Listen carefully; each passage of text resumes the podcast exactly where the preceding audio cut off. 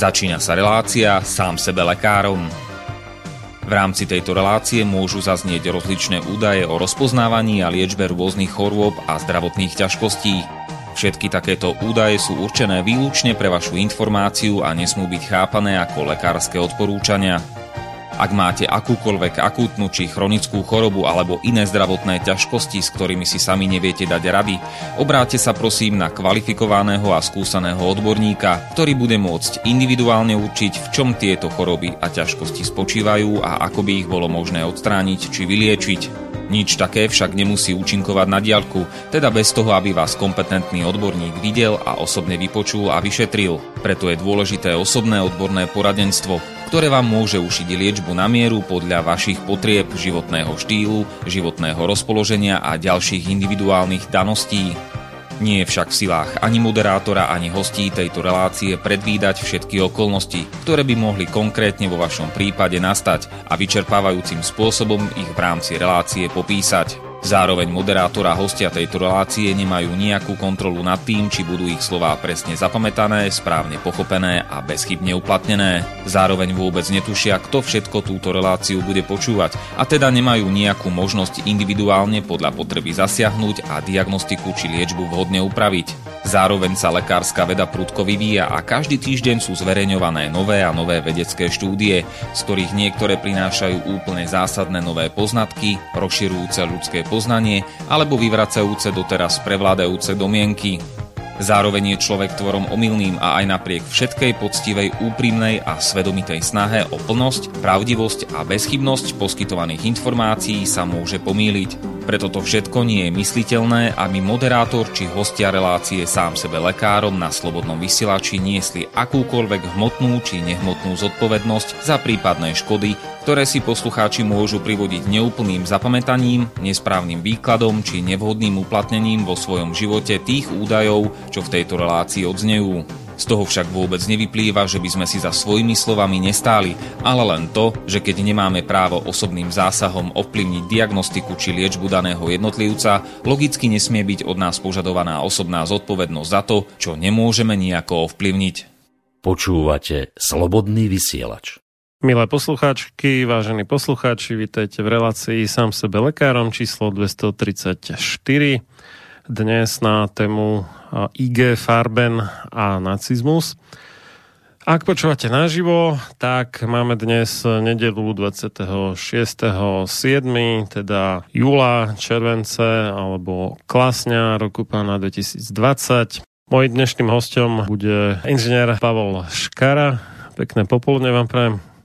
A ja prajem pekné poludne slnečné, ale zase bude veľmi depresívna téma, bohužiaľ. Doteraz sme preberali teda slovenské zdravotníctvo a teraz zdá sa, že si urobíme odskok do Nemecka. Tak som zvedavý teda, čo sa z toho vykluje. Ja len ešte skôr, než vám dám slovo, taká krátka informácia pre poslucháčov, ktorí zachytili a možno trošku sledujú alebo sú zvedaví. Ten môj súdny spor s dvomi lekármi. Jeden teda doktor medicíny Štefan Zelník, PhD a druhý Profesor, doktor medicíny Vladimír Oler, kandidát vied. Ten prvý teda, s tým som mal naposledy súd 36. Čiže v posledný deň školského roka.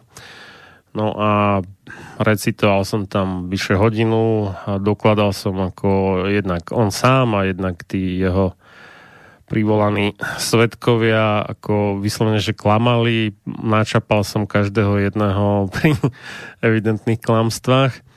No ale nič to nemenilo na tom, že sudkynia to úplne že dala, je keby opísala zo žaloby ten rozsudok.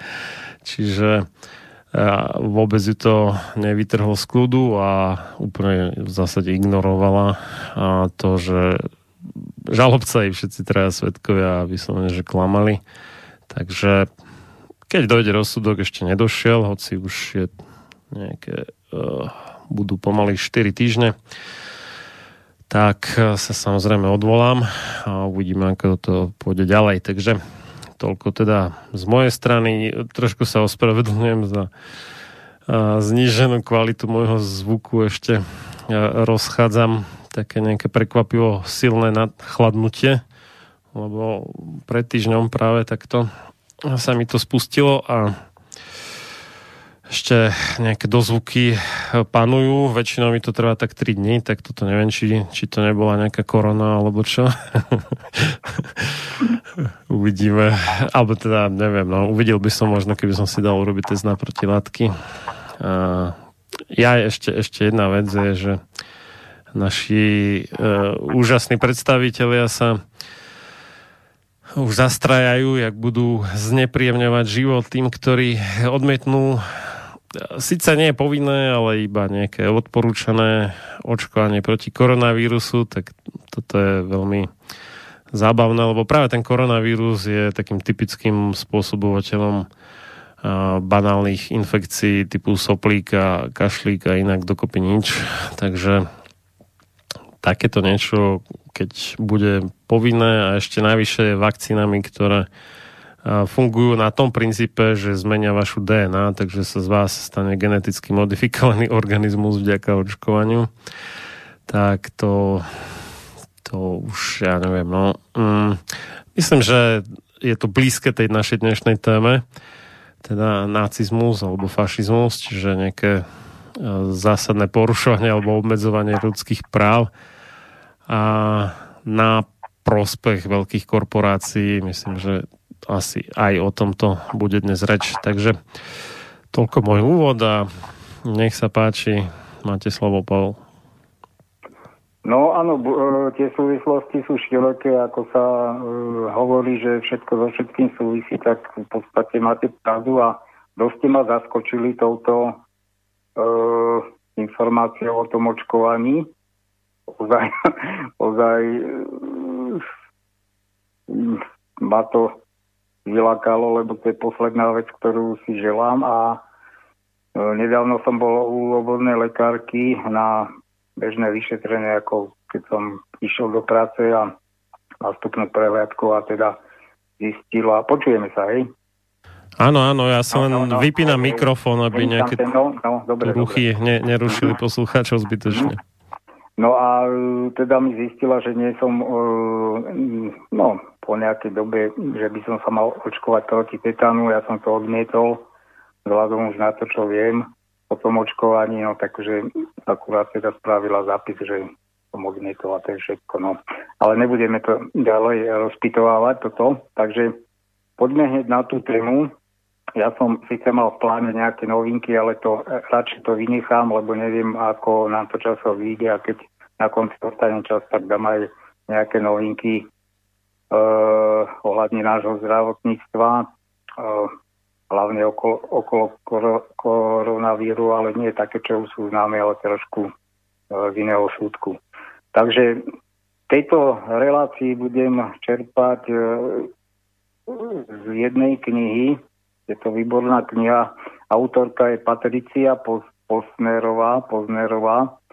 Názov knihy je Lekárnik za Auschwitzu v zátvorke nevyrozprávaný príbeh Viktora Kapesia. Viktor Kapesius bol totižto lekárnik, ktorý ešte pred vojnou pracoval e, ako obchodný zástupca firmy Bayer. Takže aj o tomto bude ten príbeh a hlavne o tom, ako celý ten priemysel, jednak farmapriemysel a, alebo aj e, zo širšieho pohľadu E, chemický priemysel fungoval pred vojnou počas e, druhej svetovej vojny a v podstate ako sa tieto súvislosti prenašajú do, súča- do súčasnosti. Knižku, kniha bola vydaná v roku 2018 vydavateľstvom IKAR. Ešte na úvod, predtým než sa ponoríme do tých e, historických súvislostí, tak e, niečo zo súčasnosti e, veci, ktoré vlastne s tým súvisia. Firma Bayer kúpila v, v júni 2018 firmu Monsanto za 63 miliard dolárov. Firma Monsanto bola jedničkou na svetovom trhu s osivami a najväčším svetovým producentom herbicídov, pesticídov a hnojív. Prečo to spomínam? Proti firme Monsanto, totiž to Monsanto vyrábalo, a myslím si, že Bayer naďalej vyrába herbicíd Roundup, ktorý obsahuje glyfosát. Tuto len takú malú odbočku, že ten glyfosát je bežne používaný v herbicídoch. Ja som to zistil a vlastne ja, ja absolútne na záhrade nepoužívam žiadne postrety. Či, či sa jedná uh, ovocia alebo čokoľvek, ale moja matka, akože keď tam chce nejakú burinu medzi dlaždicami, tak vždy ja idem kúpiť tzv. kaput a ten kaput tiež obsahuje glyfosát, neviem, či v objeme koncentrácie nejakých 3 alebo 5% Neviem, ten Roundup, tam pravdepodobne tá koncentrácia bola oveľa vyššia. Ide, ide však o to, že e, farmári, ktorí používali tento herbicíd, tak e, mnohí doplatili na to svojim zdravím, pokiaľ roztrekovali v nejakom veternom počasí tento herbicid, tak e, sa stalo, že ich e, ten postrek zasiahol a prišli zdravotné komplikácie. Takže v roku 2018 a vlastne súd v San Francisku nariadil spoločnosti Monsanto zaplatiť odškodné 289 miliónov dolárov bývalému školnému správcovi Johnsonovi ten amerického výrobca osív hnojiv a pesticídov zažaloval za to, že mu herbicid Roundup pôsobil rakovinu. Monsanto spojitosť medzi výrobkom a onemocnením vtedy odmietlo a proti verediktu sa malo odvolať. A prípad by mohol spustiť vlnu ďalších procesov.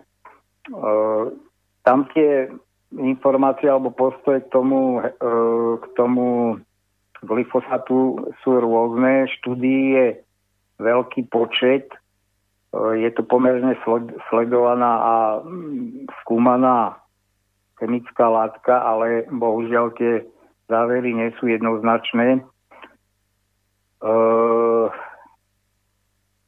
napríklad e, Medzinárodná agentúra pre výskum rakoviny IARC, ktorá je súčasťou Svetovej zdravotníckej organizácie, v roku 2015 dospela k záveru, že glyfosát uh, teda obsiahnutý v týchto herbicídoch je karcinogénny. Naproti tomu zase napríklad americká EPA, to je myslím, uh, vy asi budete vedieť teraz z hlavy neviem. neviem. E- Environmental Protection Agency to je vlastne niečo ako, mm, no, je to úrad na ochranu životného prostredia, v podstate niečo ako no, naše no. ministerstvo Hej. životného prostredia.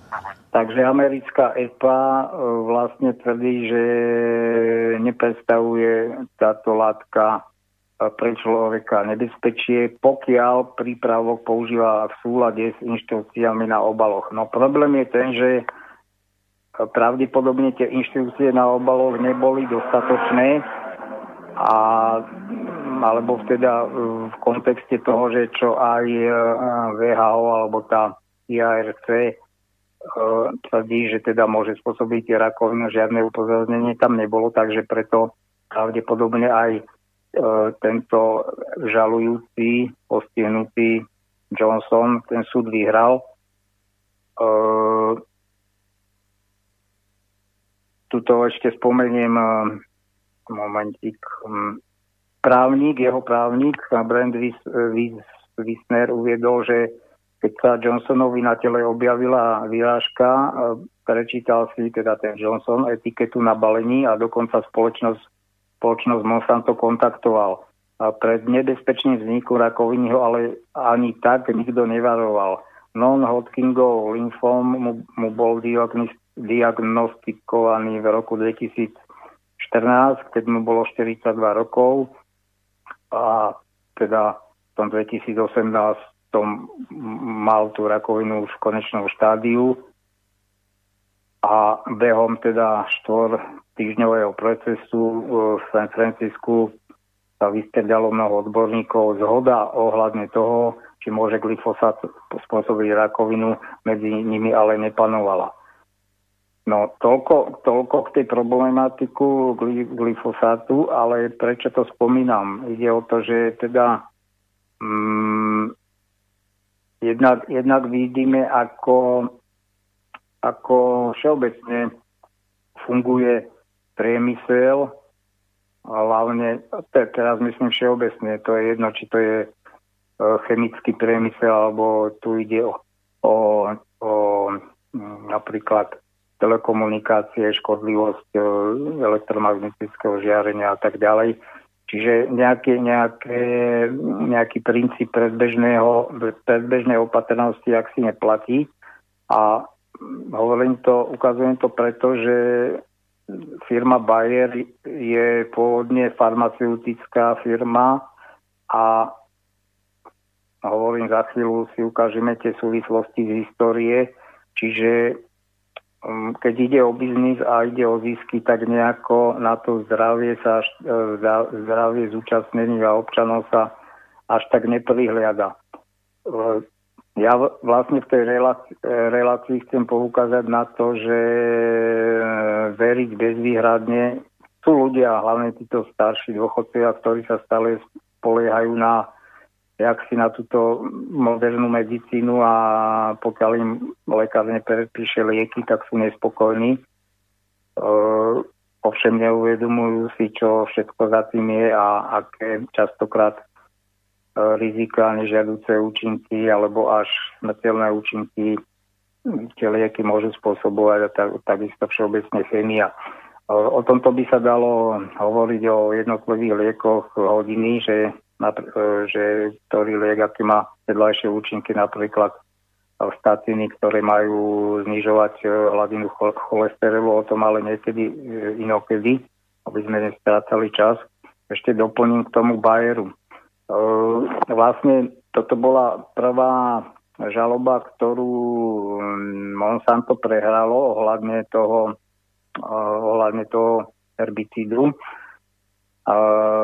to bolo v roku 2018. Teraz už e, situácia sa posunula e, tým smerom, že e, tých žalôb pribudlo rapidne, možno aj pod tým teda vplyvom toho precedensu, ktorý nastal v San Francisco na tom súde. Takže ďalší článok je, je vlastne teraz najnovší z júna 2020 a hovorí o tom, že za urovnanie sporov o e, prípravok Roundup e, zaplatí, má zaplatiť spoločnosť Bayer odškodné 10,9 miliardy dolárov.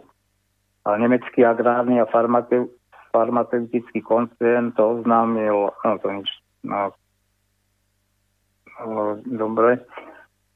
No oni tam majú tisícky žalov, vrata nejakých hromadných a tak. A... Hej tvária sa ako, že, že sa chcú zbaviť nejakých nánosov minulosti, ale že si stoja za tým, že ten hey, Roundup hey. je bezpečný, alebo teda ten glyfosát, tak toto no. je také vtipné, že na jednu stranu zaplatím tým, o ktorých tvrdím, že si vymýšľajú, hej, tak ako to, hey, hey. nedáva to veľmi logiku, no. Áno, toto, toto ma hneď napadlo, chcel som to akorát povedať, že presne tak, keby boli e, na skalopevne presvedčení, že ten že ten glyfosát je bezpečný, tak sa súdia do nekonečná a proste vyťahujú štúdie, ktoré by to e, potvrdili. Ale e, tu na vidno, že jednoducho vedia, vedia, že nemajú pravdu, takže sa snaží, snažia aspoň nejako utišiť tých e, žalujúcich a proste, aby to vyšumelo aby to e, zapadlo do stratená alebo do zabudnutia. No, tu na, tu na, ta, tu na vlastne Bayer, ktorý už e, pravdepodobne na tú firmu Bayer už smerujú tie žaloby, tak e, sa snaží v súčasnosti urovnať asi 75% e, tých súdno, súdnych sporov. A tu, tu je ešte údaj, že žalobu podalo alebo pripravuje podalo alebo pripravuje 125 tisíc amerických spotrebiteľov. Uh, dobre. No Bayer má ešte takú peknú historku zo svojich dejín, že oni vlastne skomercionalizovali heroín, čo je teda diacetylmorfín a mal to byť akože ne, uh, nenávyková náhrada za morfín. Dnes už vieme svoje. A predávali ho na potlačenie kašla ako voľnopredajný liek medzi inými bežnými teda e, záležitosťami a tiež ako proti zápalu plus a tuberkulóze a tak, takže síce akože nevynašli ten heroín, ale oni ho skomercionalizovali a vymysleli mu to meno, to hero je akože hrdinský alebo po nemecky heroiš, tak e, z toho bolo teda akože heroín že nejaký hrdinský bojovník proti kašlu, takže uh-huh. za tento um, za rozšírenie tohto mena v podstate tohto vynálezu vďačíme tiež firme Bayer. No a tuto už len doplním e, jednu informáciu, teda, že aj keď sú teda rôzne názory alebo štúdie, ich je údajne, tu to uvádza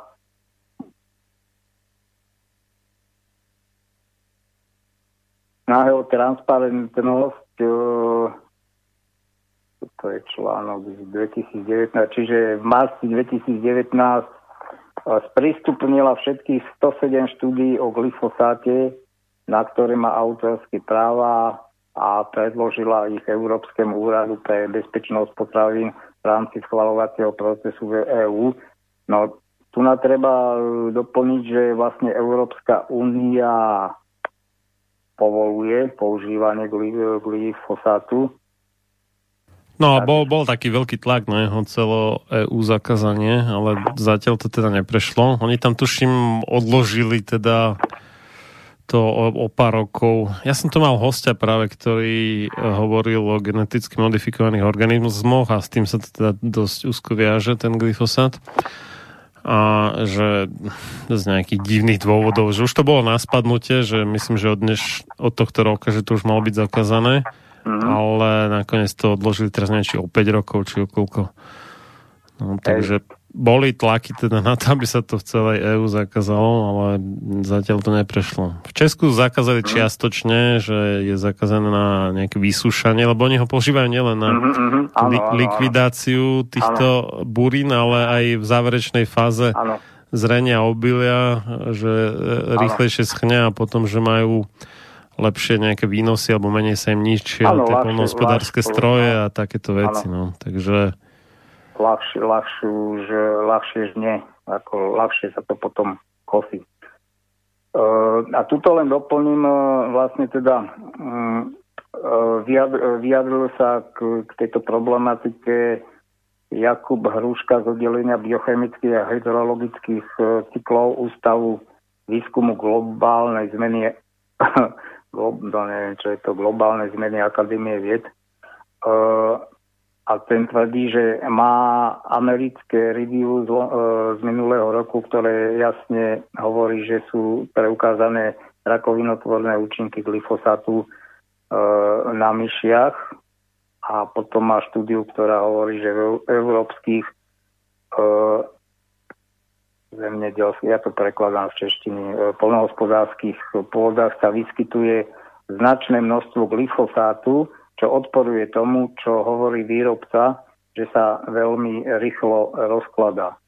No, tak aj tu vidíme také určité zavádzanie mm, zo strany Monsanta alebo Bayeru, že jednoducho tvrdia, že, sa, že veľmi rýchlo sa odbúrava v prírode a tak to nie je pravda. Takže toľko to k tej chemii, no a ideme už teda na ideme už na, na tú históriu ktorá je veľmi poučná a to skutočne platí, platí, tá, platí to pravidlo, že kto nepozná tú minulosť, tak pravdepodobne bude musieť zopakovať. Takže názov tejto témy je vlastne IG Farben. No, čo, čo je IG Farben? IG Farben bola, bol chemický konglomerát, alebo proste zlúčenie viacerých chemických firiem ešte pred druhou svetovou vojnou. Preklade, no, v Nemčine je to Interesen Gemeinschaft Farben, v preklade zaujímavé spoločenstvo Farben vzniklo... No, farby ako farby, hej? čiže oni vyrábali áno, farby áno, áno, zo začiatku. Áno, všetky... áno, áno. Však tu, tu chcem aj poukázať mm. na to, že celý farma priemysel je v podstate chemický priemysel, áno len, len možno s prísnejšími potom podmienkami určitými pri výrobe, ale v podstate farma, priemysel, tento, tento moderný farmapriemysel, ktorý teda vyrába chemické lieky, tak je to v podstate vznikol z chemického priemyslu. Takže e, IG Farben vznikol v decembri 1925, čiže 8 rokov predtým, ako sa Hitler, Hitler stal nemeckým kancelárom Vtedy sa, e, sa zlúčilo 6 popredných chemických a farmaceutických, čiže boli tam aj far, farmaceutické spoločnosti. E, e, najväčší svetový výrobcovia syntetických farbí, Bayer, Bayer bol farma firma, Hex, BASF a Axpa. A zaš, čo je zaujímavé, bol to skutočne aj kolíska alebo zázemie vedeckého výskumu chemii a mohli sa píšiť mnohými patentami a dokonca Nobelovými cenami.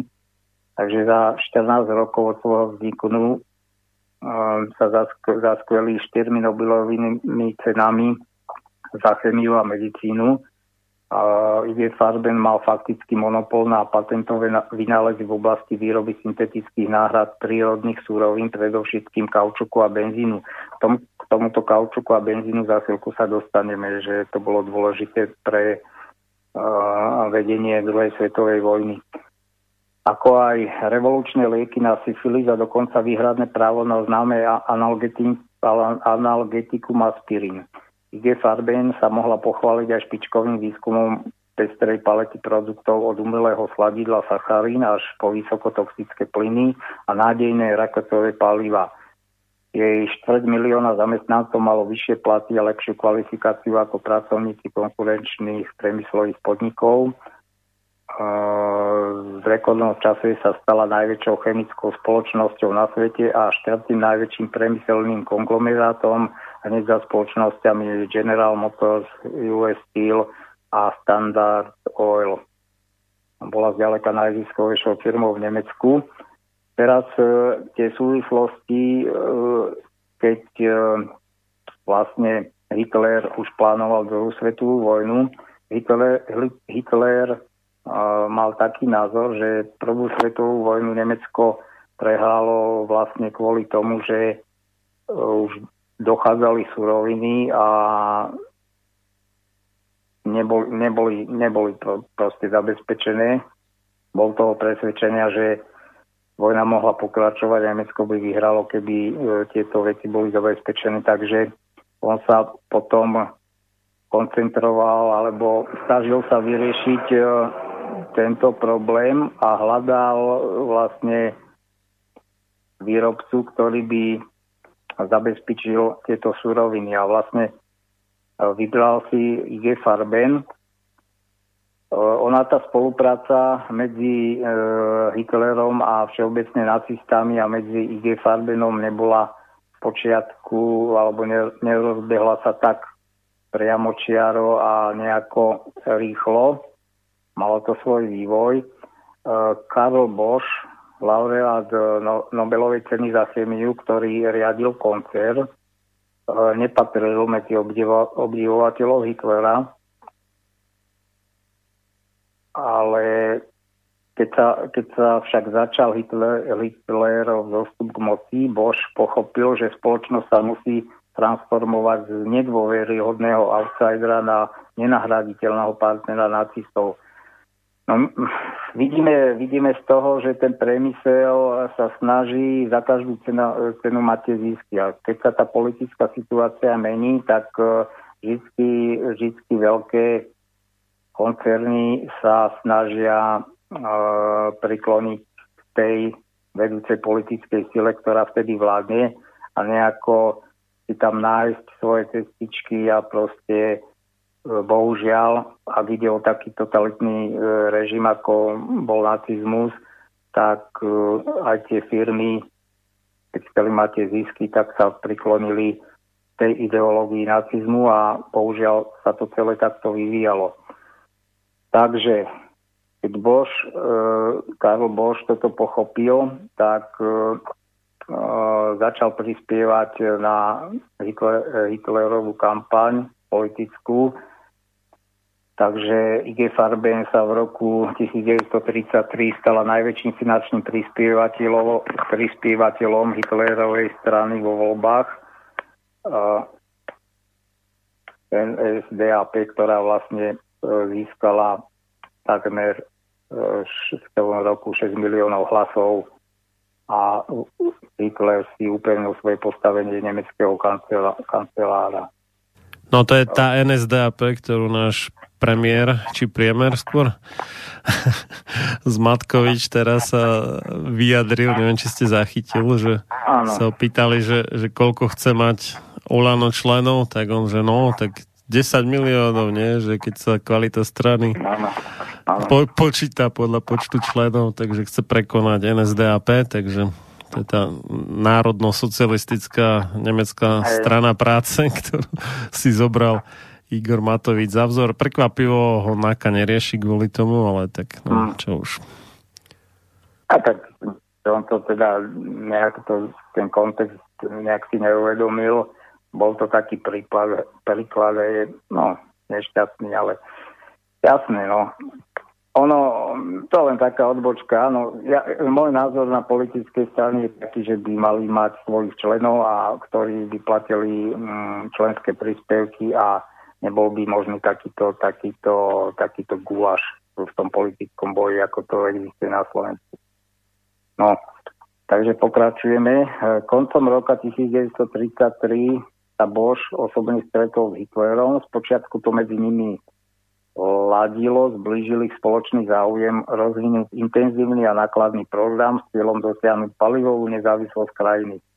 No však tu by sme mohli tých súvislostí e, pospomínať e, káde koľko, že, že skutočne ten biznis e, a kapitál nepozná hranice ani geografické, ani politické, ani morálne. Takže vieme, že za druhej svetovej vojny Ford dodával komponenty Hitlerovi a tak ďalej, pritom boli, boli Spojené štáty vo vojnovom stave a tak ďalej, takže hovorím, tých príkladov by sa tu dalo spomenúť spustu, nejdem to rozpitvávať. No, oni úplne zo začiatku neboli vo vojnovom stave, ale Áno, mali tam ale... také, že vlastne ten slávny zákon Farana, ako keby odhalovanie cudzích agentov, že keď e, niekto koná v záujme cudzej moci alebo je platený zo zahraničia ako nejaká kvázi neziskovka, tak to musí uvádzať. Čo u nás by tiež malo byť a vyzeralo by to všelijak inak, tak e, to zaviedli práve v reakcii na nacistickú propagandu ešte predtým, než sa vôbec ako USA dostali do vojny Takže oni tak asi nejak tušili, že sa k tomu schyluje. Ale je pravda, že teda aj títo, myslím, že aj rodina Bušovcov bola nejak trestaná, a teda z ktorej boli dvaja prezidenti, a bola trestaná za spoluprácu s nepriateľom a obchodnú, aj firma IBM, teda tá počítačová firma, alebo neskôr počítačová, vtedy ešte neboli počítače taktiež eh, pomáhala svojimi produktami eh, Hitlerovi, takže tých eh, podivných ako keby spoluprác tam bola celý rad.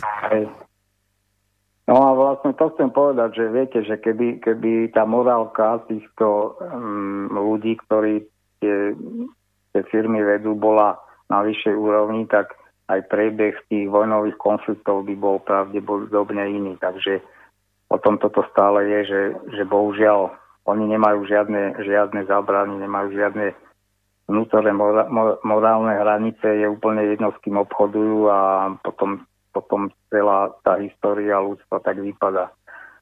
No, uh, takže tie počiatočné stretnutia vypadali slubne, lenže um, skončili, skončili sa, mm, alebo teda prišiel tam problém, keď Bož prejavil znepokojenie nad nacistickým programom urýchleného vylúčovania židov z vedeckého výskumu. Totižto e, v celom tom, e, v celom tom konglomeráte IG Farben e, pracovalo veľmi veľa židovských pracovníkov, jednak aj vo výskume a vede a jednak aj v riadiacich a vedúcich funkciách a takisto teda oni mali pobočky aj v Spojených štátoch, aj tam pracovali.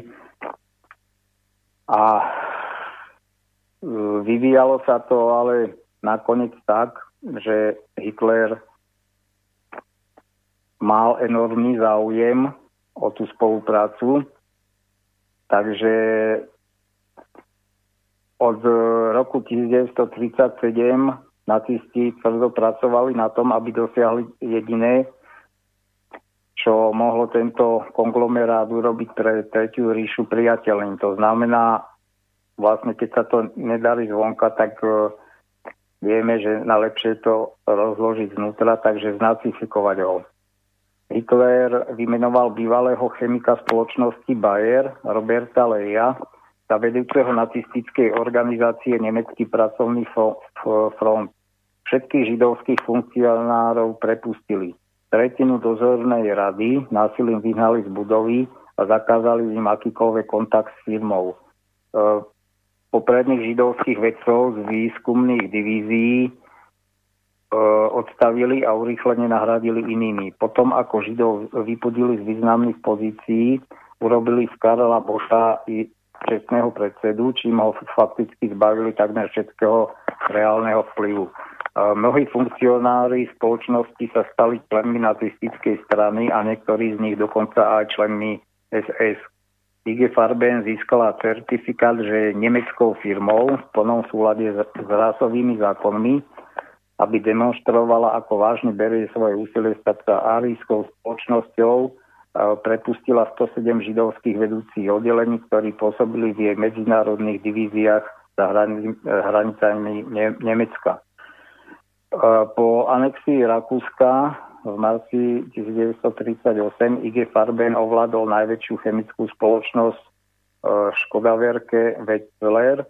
Podobne v roku 1938, keď sa vyhrotila konfliktná situácia medzi Nemeckom a Československom, e, IG Farben využil hrozbu nacistickej invázie na to, aby za vypredajovú cenu odkúpil najväčšiu českú chemickú spoločnosť spolek pro chemickou a hudní výrobu v Ústí nad Labem. No, že nám to trošku pripomína toto, toto vykupovanie toho, toho priemyslu vo východnom bloku socialistickom.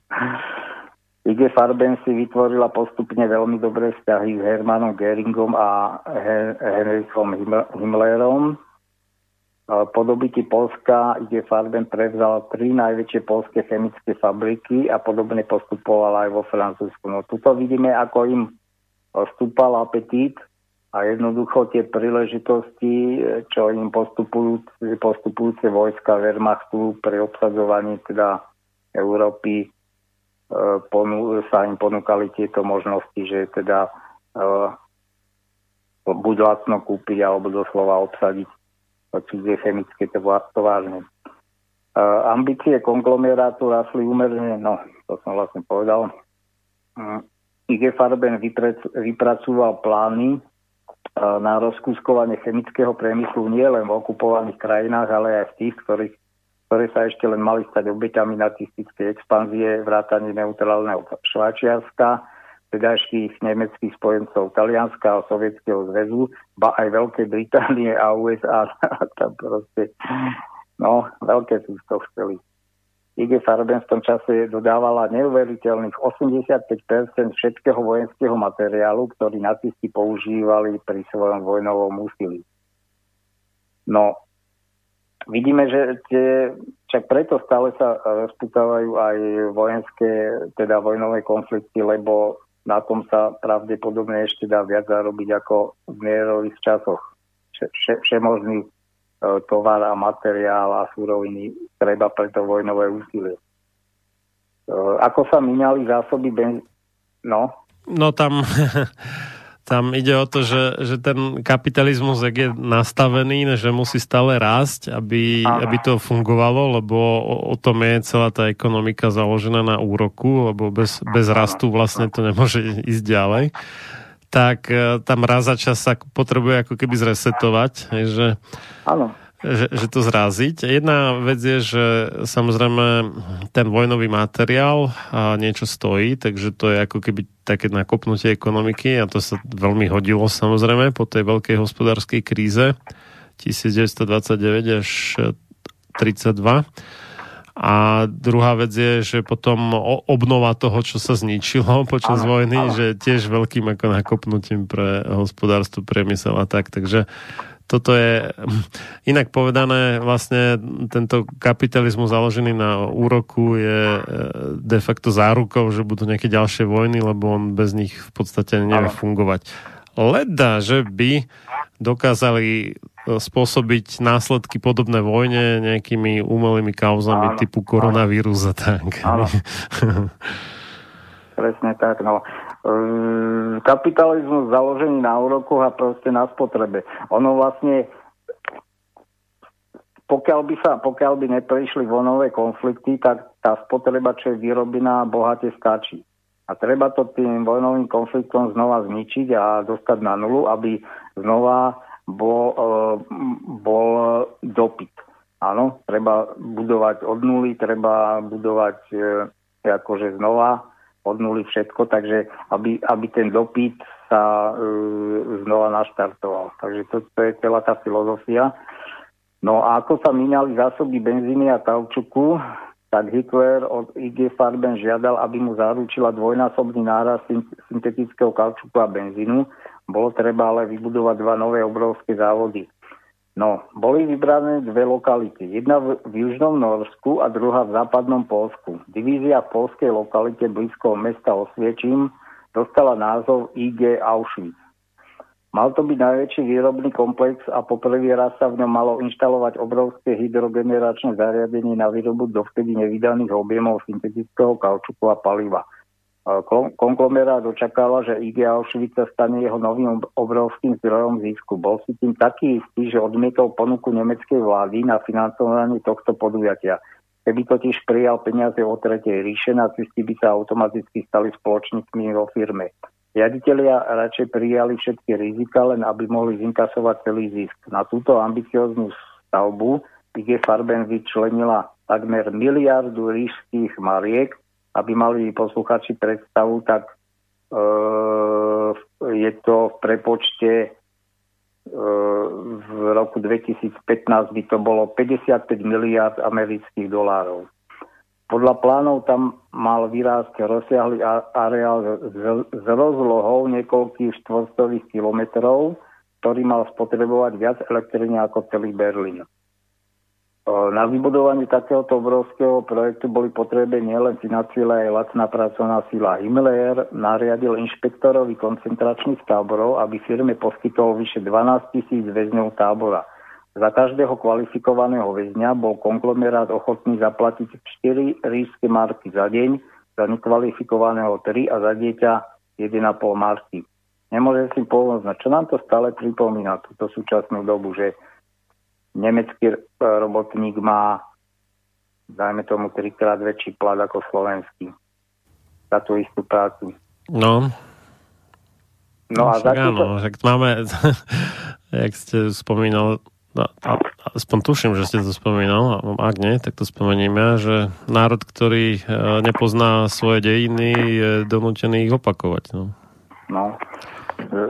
Za tieto poplatky, ktorých súhrn napokon prekročil 5 miliónov dolárov amerických, sa SS zaviazala zabezpečiť prepravu väzňov z osvedčinských barakov na pracovisko vzdialené asi 6,5 km a späť, ako aj ich stravovanie. Tu sa stále ešte bavíme len o vybudovaní toho IG Auschwitzu, čiže e, koncentračné tábory, alebo teda nacisti uh, im zabezpečili IG Farbenu uh, tých väzňov na vybudovanie tých táborov. No bohužiaľ situácia bola taká, že však to vieme aj z tých fotiek a vôbec teda aspoň my, my ešte za socializmu sme sa tieto súvislosti v dejepise učili, že ako to v tých koncentračných táboroch vyzeralo, tie, tie fotografie tých väzňov sú veľmi desivé a zdrvujúce, proste kost a koža a takýchto takýchto ľudí tam uh, vlastne nacisti ponúkli, aby im budovali tie tie fabriky v okolí Osviečimu. No, riaditeľia závodu, teda toho IG Farben, zdesene pozorovali, ako boli na zdvihnutie a prenesenie 50 kg vreca cementu potrební najskôr traja, potom štyria a napokon až piati podvyživení väzni. Vedúci pracovníci si ťažkali, že esisáci nechápu, čo je potrebné zabezpečiť na to, aby slobodné podnikanie prekvítalo. E, nacisti vo svojej byrokratickej posadnutosti okrem iného trvali na tom, aby sa každý jeden väzeň vyslaný na prácu, ktorý po nástupe a prezentácii o 4. ráno opustil hlavný tábor, zahlasil aj pri večernej kontrole. Však to, kto sa zaujíma o tieto súvislosti, vie, že tam jednak Nemci sú veľmi akože precízni na takéto veci a tam každý večer bolo jednak aj každé ráno a každý večer sčítanie tých väzňov nemohol žiadny chýbať. Aj keby chýbal, tak by niečo vymysleli, aby ho tam neviem odkiaľ dali. Takže situácia bola taká, že aj keď niekto umrel na, tý, na tej stavbe, tak ho tí spoluväzni mu, museli tých 6,5 kilometra dovliezť naspäť do koncentračného tábora. Išlo totiž to, no, nešlo len o nejakú posadnutosť administratívnu, ale išlo aj išlo hlavne o to, ako, ako to do absurdnosti, e, vedu, e, do absurd, absurdnosti dohnané myslenie materialistické viedlo, že jednoducho vyťažiť z toho väzňa maximum, čiže toho mŕtvého väzňa ešte povytrhali zlaté, lebo v tej, tej dobe dosť dosť ľudí malo zlaté mm, zuby, takže povytrhať ešte zlaté zuby. Aj k tomu sa dostaneme v prebehu tejto relácie, že ako to, ako niektorí tí nacisti tam fungovali. A budeme si už musieť pomaly dať prestávku prvú. Uh-huh. Tak ja som takú láhodku našiel a to je z roku 1943, myslím. A taká v podstate paródia alebo niečo, niečo na ten štýl a volá sa to Der Führer's Face a to je hm, akože vodcová tvár teda. Je to um, taká americká pesnička, uh, interpret sa volá Spike Jones a uh, poslúžilo to ako taká pesnička k uh, ku Káčerovi Donaldovi, to bol jeden taký diel, taký propagandistický, aby si e, Američania kúpili vojnové obligácie, z ktorých bola financovaná americká armáda v tom čase, lebo ešte vtedy teda to americké ministerstvo obrany nemalo také štedré rozpočty, ako má dnes. Takže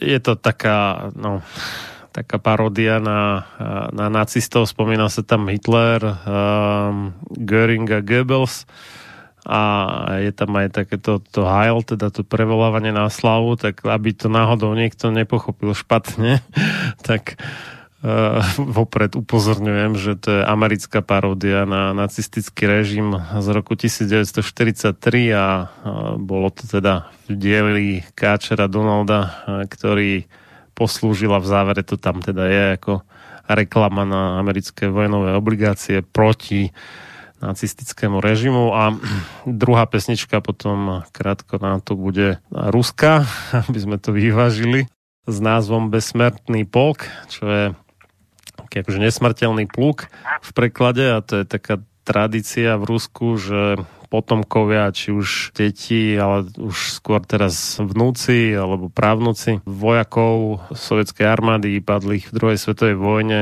pochodujú s takými nejakými zväčšenými podobizňami svojich padlých predkov a tak sa to nazýva, že nesmrteľný pluk.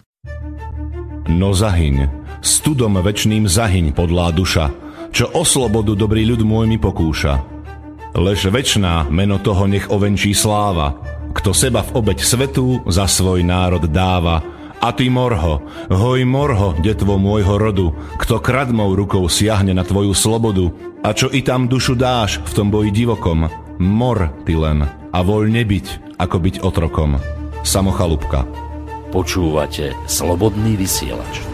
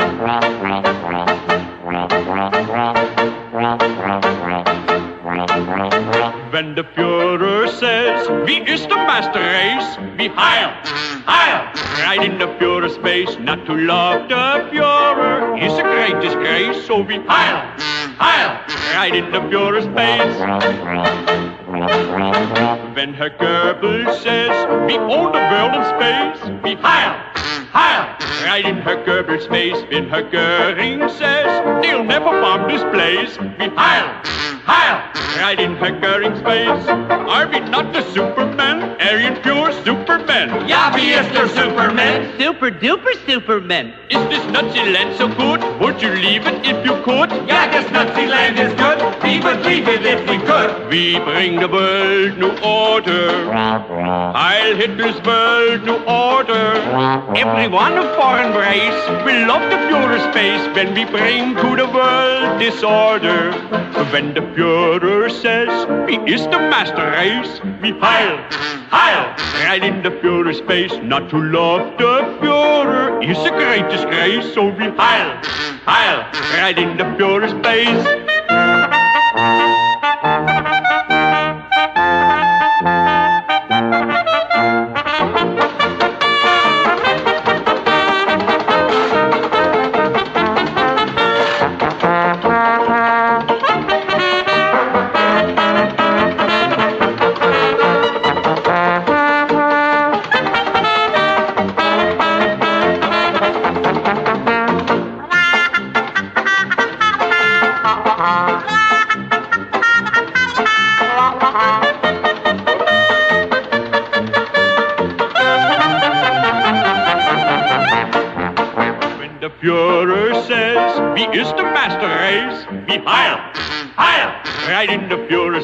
Not to love the Führer is a great disgrace, so be Heil, Heil, right in the Führer's face.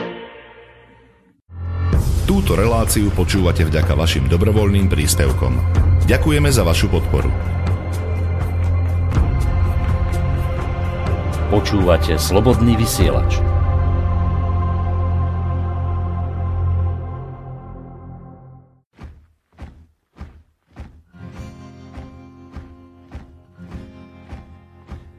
Река бессмертного полка.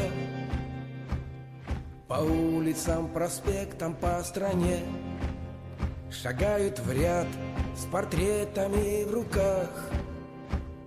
Потомки победителей в войне. На старых фото вечно молодые. Свою оставив вахту в небесах Шагают предки с нами, как живые. Течет река бессмертного полка. Течет река бессмертного полка. Течет река, и нет конца колоннам. Шагает в ряд и маршал, и солдат. Из фотографий лица, как с иконы не закрывая глаз, на нас глядят. Шагают с нами смерть и смерть поправ. Как в сорок первом мир прикрыв собою. И наша жизнь не кончится пока. Течет река бессмертного полка. Течет река бессмертного полка.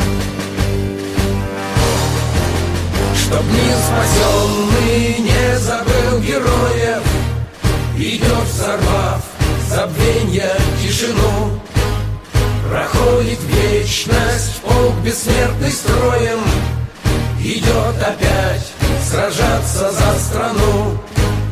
Погибших души с нашими сливаясь, Волной скипают прямо в облаках.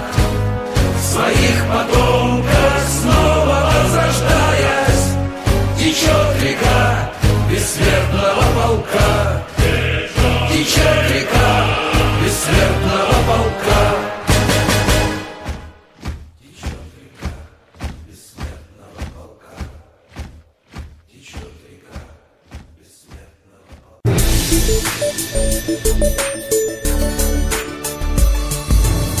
Ak chceš vyjadriť svoj názor, napíš na studiozavináč slobodnyvysielac.sk Slobodný vysielač, váš rodinný spoločník. Sme späť v relácii sám sebe lekárom číslo 234 na tému IG, Farben a nacizmus z bansko štúdia Slobodného vysielača od Mixu Marian Filo a na telefóne máme nášho dnešného hostia, inžiniera Pavla Škaru. Okrem e-mailu teda máme aj telefón dostupný, lebo v Banskej Bystrici máme dve linky, takže na tú druhu môžete volať 048 381 0101 a môžeme teda pokračovať v započatej téme. Ja len ešte jednu poznámku. Jak je reč teda o IG Farben osvedčím, tak zrovna hm, tí uh, dvaja teda z tých troch svetkov uh, doktora Zelníka uh, hovorili, oni sú teda z mládeže Slovenskej národnej strany, tak hovorili, že organizovali zájazd do Osvenčimu práve, lebo oni sú takí hrozne protifašistickí. A že na základe môjho článku tam nepozvali Zelníka, ale pozvali tam Hrnka, čo bolo také veľmi vtipné a tým vraj vznikla Zelníkovi nejaká strašná újma, ale paradoxne teda Zelníka nakoniec predsa len pozvali, ale nie na zájazd, ale až na nejakú večeru po tom zájazde. Takže tam Zelník bol, takže toto si trošku protirečili. A druhá vec je, že čo by im tam Zelník lekár asi tak vykladal, lepšie je ako sprievodca do Osvienčimu a historik Hrnko, predpokladám. Takže vyzerá, že to bol úplne falošný argument. Navyše ten zájazd mali uh, 8 dní po tom, ako som ja vydal ten svoj článok, takže že by na poslednú chvíľu zháňali uh, toho, kto im bude ako sprievodcom, tak to sa mi veriť nechce teda. Uh, a že sa nechali ovplyvniť týždeň vopred, tak no neviem, no. Je to úplne neuveriteľné, ale evidentne súdkyni to nevadí. Takže poďme teda k tým IG Farben v Osvienčime. No takže IG Farben um, vlastne to týranie väzňov um, im nevadilo z nejakých humanitárnych dôvodov, ale z dôvodu, že prácu, ktorú by zvládol jeden dobre živený Nemec, mus, no, musia vykonávať kraje väzni, čiže tým im vlastne e, stúpali náklady. No tak e, pre, pre, preruším vás, niekto nám volá, takže uh, pekné mm. popoludne prajeme, komu a kam? Názar chlapi, tu je Vladimír Trenčín. No, zdravím chcem eh, vyjadriť obdiv tejto relácii, že ste Mariana aj s tým svojím hostom dali také hlášky, že myslím si, že toto budeme šíriť ako učebnicový príbeh pravdy o tom, čo tá špinavá firma IG Farben kedy dokázala, keď sa ešte dneska presúša. Uh-huh. A inak sa mi no. páčilo aj to tvoje, tá tvoja úvaha nad tým e, základným princípom e, kapitalizmu, že vlastne on musí fungovať e, na princípe vojnových konfliktov len kvôli tým šibnutým No áno, lebo tak on, on ten úrok je nesplatiteľný v podstate a ne, je to taký ten rakovinový nekonečný rast, alebo nezastaviteľný rast. A keď už to nárazí na hranice, tak už to potrebuje nejaký reset skrátka, lebo inak... Si ale všimne, že kto tomu rozumie, že vlastne úrok si generuje ten systém sám o sebe ako seba. Hmm. Toto si uvedomuje strašne malo. No. Čo je na tom ešte dobrá, dobrá finta, že vlastne tie, tie cyklické stavy, kríza, expanzia, útur, no to je ešte ich ekonomické časti, vlastne oni vyrábajú, pretože oni vedia, že tie peniaze nedajú vrátiť, nemajú žiadnu hodnotu, tak to len proste chrlia. Dneska robia presne to, čo robili aj tu za lacno kúpiť.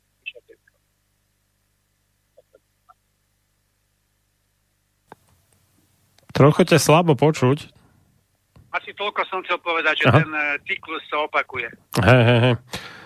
No stále sme sa nepoučili, ako to je skutočne smutné, lebo v podstate si nabiehame na to isté, čo bolo v druhej polovici 30. rokov 20. storočia a neviem, kde to skončí. No, si, si všimni, čo robí propaganda. Propaganda nedá národu jasnú informáciu, že kde to je. Stále ich udržiavajú v nevedomosti a dezinformovaný. dezinformovaný. Robíš dobrú prácu, mne sa to ľúbi. Máš to nejak významné a ťažko zmazateľné plus. tak ďakujem veľmi pekne za pochvalu. Majte sa, chlapi. Dobre, ahoj. Dobre, Dobre môžete pokračovať. No, ďakujeme za telefón. Áno, je to pravda. No, tá... Ale nejdeme to rozvádzať. Akože je to tak, lebo chcem to stihnúť, dúfam, že to stihnem. Bolo by k tomu čo povedať, ale hovorím, asi časových dôvodov to nebudeme rozpitvávať. No takže, mm, mm, mm, kde som to skončil? Aha, takže z tohto dôvodu, že vlastne nejak e, tí väzni, ktorým z koncentrákov nacisti dodávali, tak um, boli tak či tak pre nich ekonomicky neúnosný. Takže e, v júli 1942 IG Farben e, schválil to, e, schválil rozhodnutie, že vybudujú vlastný koncentračný tábor nákladom asi 20 miliónov amerických dolárov. Tento nový tábor dostal meno Monovic Bunaverk, Verke, čo je kombinácia ponemčeného názvu polskej dediny Monovice, ktorú zrovnali so zemou, aby vytvorili priestor na tábor a nemeckého termínu pre syntetický kaučuk Buna. Potreba plynulej dodávky otrockej pracovnej sily napokon podnetila IG Farmer a ďalšie nemecké spoločnosti, aby v zhruba 50 km okruhu vybudovali 45 ďalších táborov, s rozličným zameraním na ťažbu uhlia, hutníctvo, chemickú výrobu, ľahký priemysel a spracovanie potravín. Čiže vidíme, že doslova obrovské, obrovský priemyselný komplex, sebestačný, ktorý vlastne mal ťahať e, nejako to, to vojnové, Hitlerové vojnové ťaženie. E, IG Farben pristali aj na to, že popri miliónových investíciách do výstavby tábora uhradia aj všetky náklady na stravovanie a ubytovanie, kým SS prevzala zodpovednosť za bezpečnosť, čo je logické, lebo teda na, to, na toto boli asi najlepšie disponovaní tie SS-áci. Firma urobila všetko preto, aby znižovaním nákladov zvýšila svoje zisky na drevených pričniach, ktorí boli pôvodne určené pre jedného človeka, sa museli tiesniť v premere až traja robotníci. No on, oni tak či tak prevzali tie nacistické praktiky. Nejak, nejak e, určite, určite um, sa nestarali o tých uh, väzňov tak, takisto ako nejakých nemeckých robotníkov. Do jednotlivých barákov napchali 5 krát viac Židov ako slobodných nemeckých robotníkov a, a teda.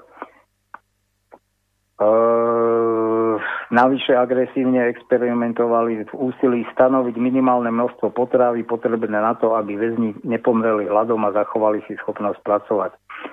Z interných správ spoločnosti vysvítá, že funkcionári, lebo tam boli samozrejme správy e, napríklad, keď e, predstaviteľe IG Farbenu robili inšpekcie do tých táborov a teda sledovali aj, ako postupuje výstavba, výstavba toho komplexu priemyselného a tak ďalej. Takže z interných správ vysvíta, že funkcionári IG Farbenu súdili, že všetkých väzňov, ktorí zahynú následkom neludskej driny, ľahko nahradia ďalší, ktorých dovezie najbližší vlak.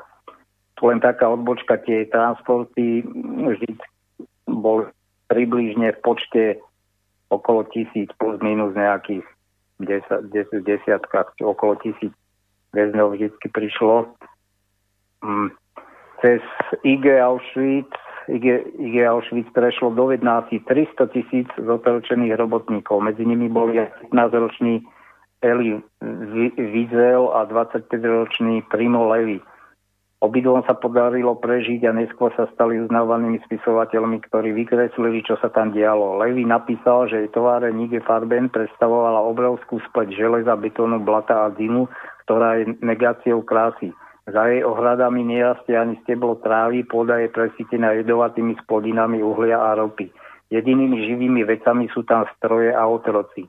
A tie prvé sú viac živé ako tie druhé. Čiže tie stroje boli viac živé ako tí väzni. Asi 25 tisíc týchto väzňov nasadených na nutené práce sa doslova upracovalo na smrť. Priemerná dĺžka ich dožitia bola zhruba 3 mesiace. Uh, čo je ale zaujímavé, jedna, jednak tu išlo, toto bol ten prvotný poput e, Hitlerov zabezpečiť výrobu syntetického kaučuku a benzínu, ale nastala tam aj spolupráca e, medzi IG Farbenom a vlastne nacistami, na, nacistickými lekármi, ktorí vo Svedčimi robili ten diabolský medicínsky e, výskum. A toto je ešte, ešte desivejšie, takže všetci tamoši lekári boli e, IG Farbenu a Bayeru vďační za štedrosť, ako financovali množstvo medicínskych pokusov a zároveň e, tábor poslúžil uvedený firmám ako bezkonkurenčné ľudské laboratórium. Programy spoločnosti Bayer, z ktorých sa na testovanie neoverených liečiv používali väzni. E, e,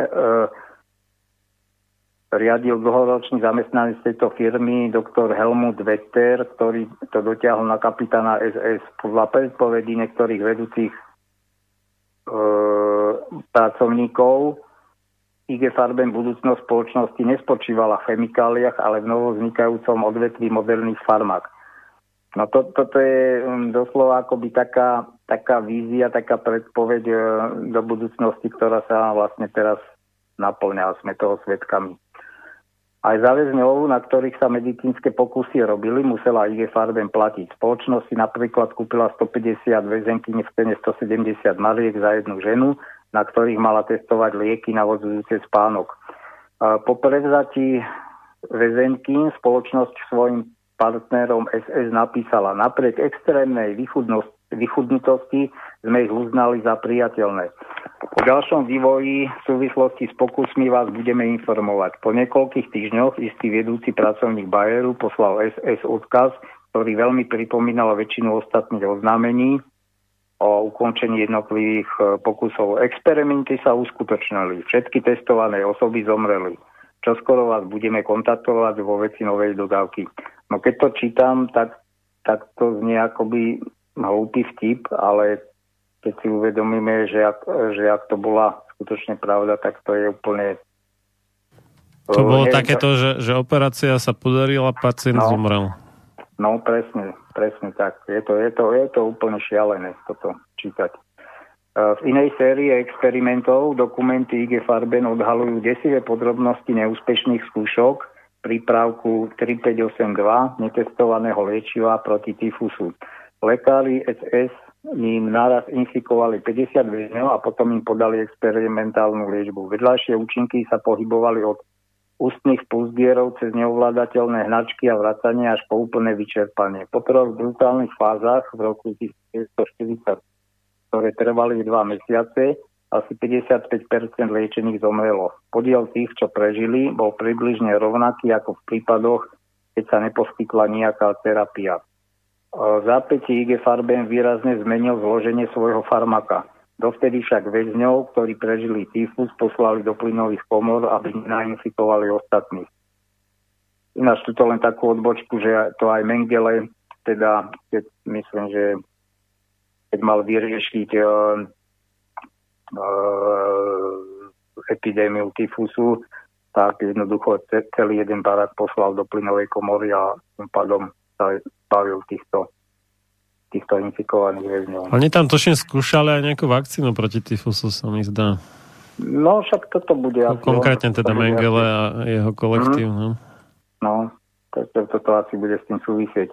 Ďalšia skupina väzenkyň zomrela pri pokusoch, ktoré sa opisujú ako experimenty s neznámymi hormonálnymi prípravkami. Celé nemocničné oddelenie väzňov, ktorých v 20. bloku infikovali tuberkulózou, neúspešne liečili vstrekovaním neoznačenej látky od Bayeru. Pri jednom pokuse doktor Veter testoval antibakteriálne liečiva od Bayeru tým, že 200 ženám vpichol do plúc streptokroky a následne im podal skúšanú látku. Všetky väzenky nezomreli pomalou a bolestivou smrťou na plúcný edem. Veter prezentoval svoje poznatky o zlyhaní tohto liečiva v Lekárskej akadémii Wehrmachtu.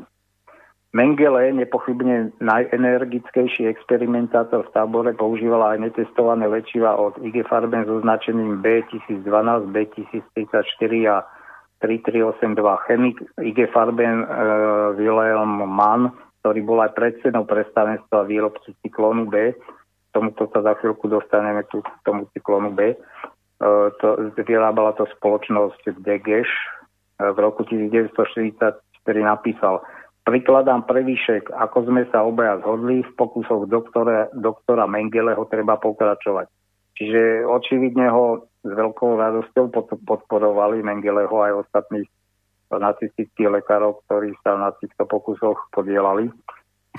Uh, a teraz ideme k tej postave, uh, čo je aj v názve knihy, Viktor Capesius. Na týchto pokusoch mal nemalý podiel aj Viktor Capesius, E, rumúnsky lekárnik, ktorý pred vojnou pracoval ako obchodný zástupca firmy Bayer a ktorého nacistická mašinéria dokázala veľmi dobre využiť e, práve v koncentračnom tábore Osviečím. Tuto len takú odbočku, že on bol vlastne etnický Nemec, e, žil mm, neviem v ktorej časti Rakúska, Rumunska, no a vlastne potom využil využil nejako tie okolnosti tam sám nastúpil, tuším, e, do Wehrmachtu a potom sa dostal teda do Osviečimu postupne.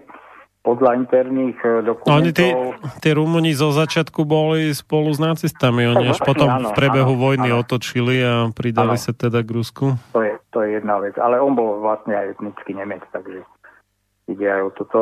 Podľa interných dokumentov SS bývali prítomní, e, akože býval prítomný na skúškach netestovaných typov anestetik priamo na ľuďoch a pomáhal ich riadiť, tento Capesius. Keď si gestapo objednalo o bývalého psychiatra IG Farben Bruna Webera a neskôr riaditeľa Auschwitzského ústavu hygieny výskum, ako možno farmakami zvýšiť účinnosť vymývania mozgov, ten sa obrátil o pomoc na Kapesia spolu pripravili exper- experimentálne zmesy, ktoré sa skladali najmä z morfínu a barbiturátov. Použili pritom aj meskalín, prírodné psychodelikum, ktoré sa pri podobných pokusoch skladovalo aj v, e, v tábore Dachau. E, keď Zoe Polánsku v roku 1941 deportovali z Odesy do Auschwitzu, mala iba 13 rokov. Za 3 roky, ktoré, ktoré strávila v tábore, spoznala kapesia až, pri, až veľmi dobre prítomnosti lekárov a občas aj nezávisle od nich prikázal vyzležiť do náha a pripútať k lôžku. Niekedy nariadil infúzne podanie rozličných tekutín, inokedy ju prinútil užiť tabletky z flašiek, kde na nálepkoch stálo jedine e, Bayer. Nikdy, a teraz cituje e, Polanska, nikdy vás e, nevyzvali, aby ste lieky užili. Jednoducho vám ich natlačili do hrdla. Nepýtala som sa, čo mi, čo mi podávajú.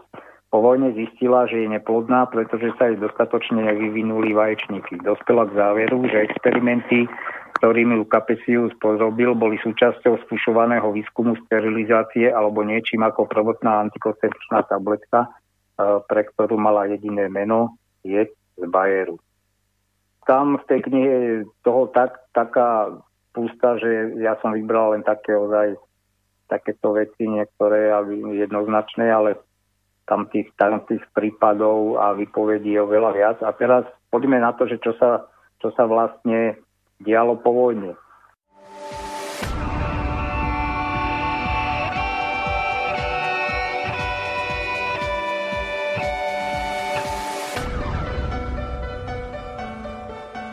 Čím národ nižšie stojí, čím hlbšie v živote telesnom je ponorený, tým menej vážnosti má sám k sebe a tým ľahšie si dá so sebou zahrávať a svoje si odnímať, ako jednotlivý človek v bahne telesného života zaviaznutý. Je bez vážnosti k sebe samému a ľahko sa za úžitok telesný nielen s telom, ale aj s dušou zapredá. Ľudovít Štúr Máte naladený slobodný vysielač Banská Bystrica.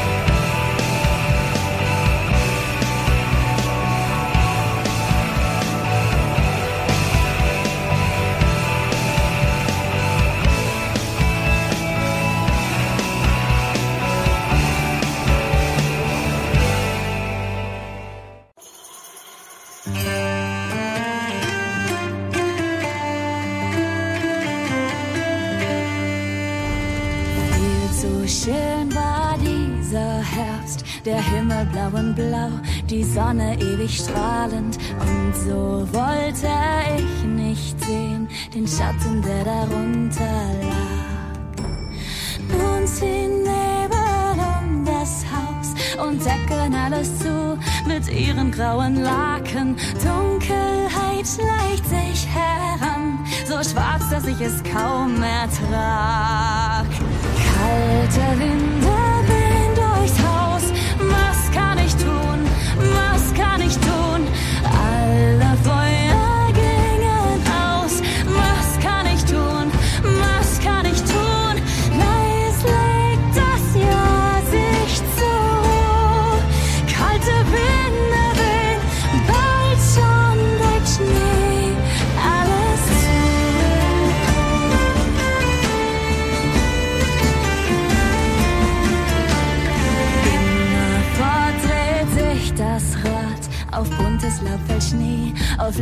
Folgt Vergessen. Blumen welken rasch dahin, die einmal blühten dort im Haus.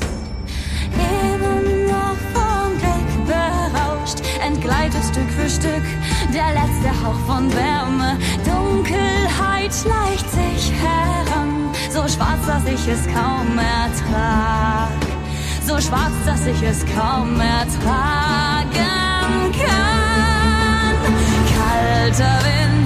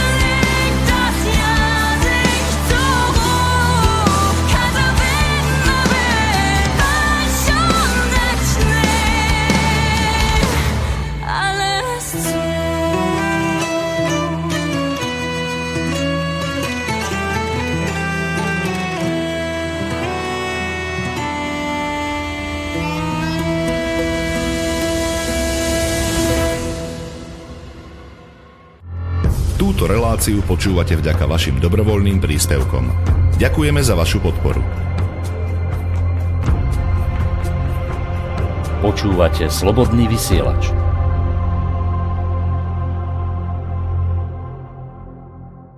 Ой, что-то мы засиделись, братцы, не пора ли нам разгуляться? Русь молодая, силы немерено, дайте коня мне да добрый меч. Ратью пойдем да погоним ворога, Русь молодая, сердцу дорога. Да не пристало нам сидеть по хатам, дайте коня мне да добрый меч. Было это, братцы, давным-давно, черные силы пришли войной, а мы не знали, не ожидали, жили, любили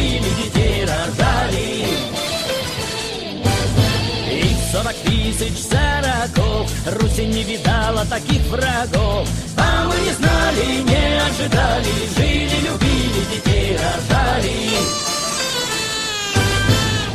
полыхнули терема до хаты, Бабы плачут, да малые ребята, А мужики все брат за брата Вышли за родину воевать. Ой, что-то мы засиделись, братцы, Не пора ли нам разгуляться? Русь молодая, силы немерено, Дайте коня мне да добрый меч. Ратью пойдем да погоним ворога, Русь молодая, сердцу дорога, Да не пристало нам сидеть по хатам, Дайте коня мне да добрый меч. Так в наши хаты пришла беда, Жаркая сеча была да-да, А мы не знали, не ожидали, Жили, любили, детей рожали.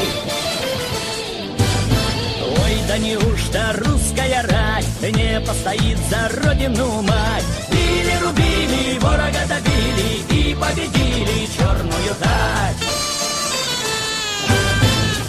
засияло небо голубое Полная чаша мира до покоя. А кто пожалует к нам с войною. Дайте коня мне да добрый меч Ой, что-то мы засиделись, братцы Не пора ли нам разгуляться? Русь молодая, силы немерено Дайте коня мне да добрый меч. Ратью пойдем да погоним ворога Русь молодая, сердцу дорога. Да не пристало нам сидеть по хатам Дайте коня мне да добрый меч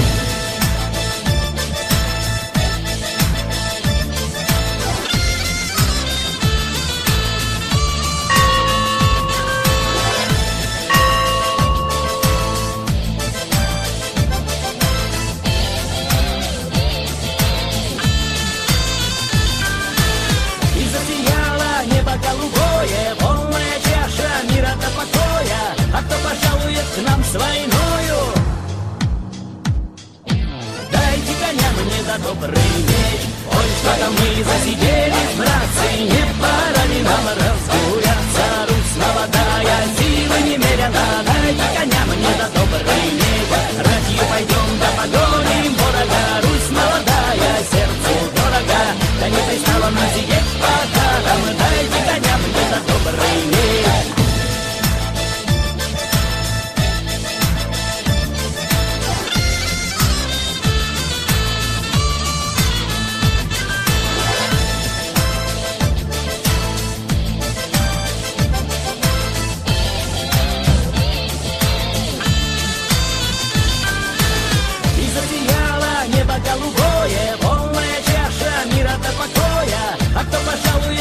с войною? Дайте коня мне да добрый меч. Ой, что-то мы засиделись, братцы, не пора ли нам разгуляться? Русь молодая, силы немерено, дайте коня мне да добрый меч. Ратью пойдем да погоним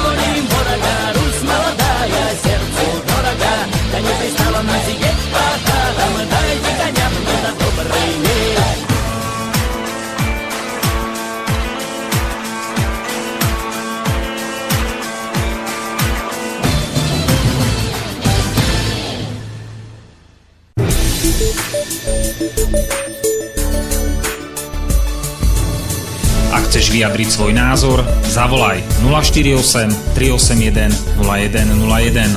Slobodný vysielač, váš rodinný spoločník.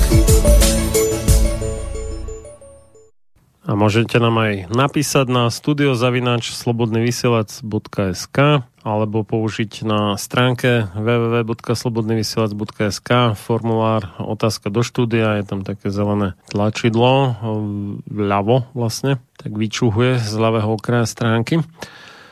No a my pokračujeme v relácii sám sebe lekárom číslo 234 na tému IG Farben a nacizmus z Banskej Bystrice od Mixu Marian Filo a na telefónnej linke máme nášho dnešného hostia, inžiniera Pavla Škáru.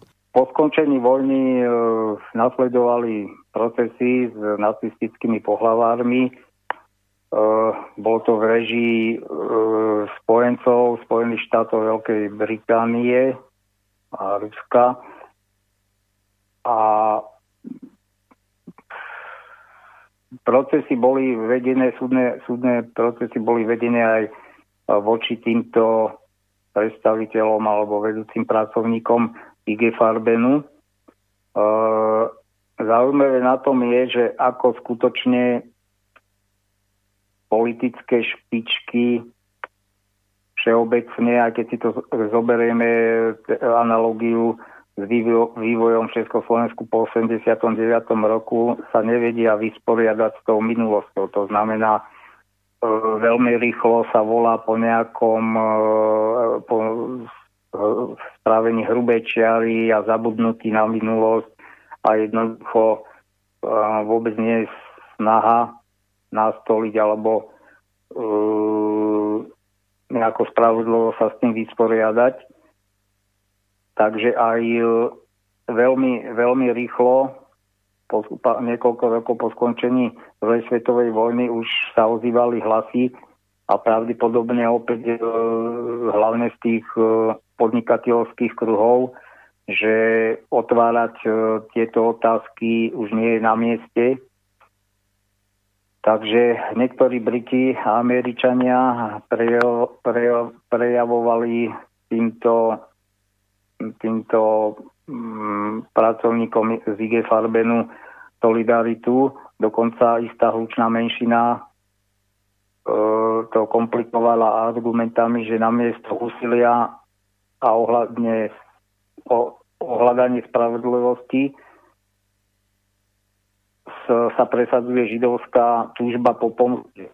Dokonca republikánsky kongresman zo štátu Mississippi John Rankin označil prebiehajúci proces IG Farbenov za hanebný a dodal, že zatiaľ čo si všetky ostatné krajiny už umýli ruky, ináč to je výraz, ako umýli ruky, no to, to presne akože, áno, to zodpoveda tomu a stiahli sa z týchto persekučných Saturnálí istá rasová menšina ešte dva roka po skončení vojny nielenže v Norimbergu vešia nemeckých vojakov, ale aj v mene Spojených štátov amerických súdí nemeckých podnikateľov.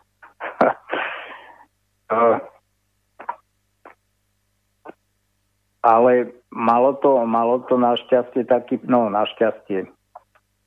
Celý, uh, uh, celý ten uh, súdny proces prebehol. Výsledky ale neboli, neboli v intenciách prokurátorov a žalobcov.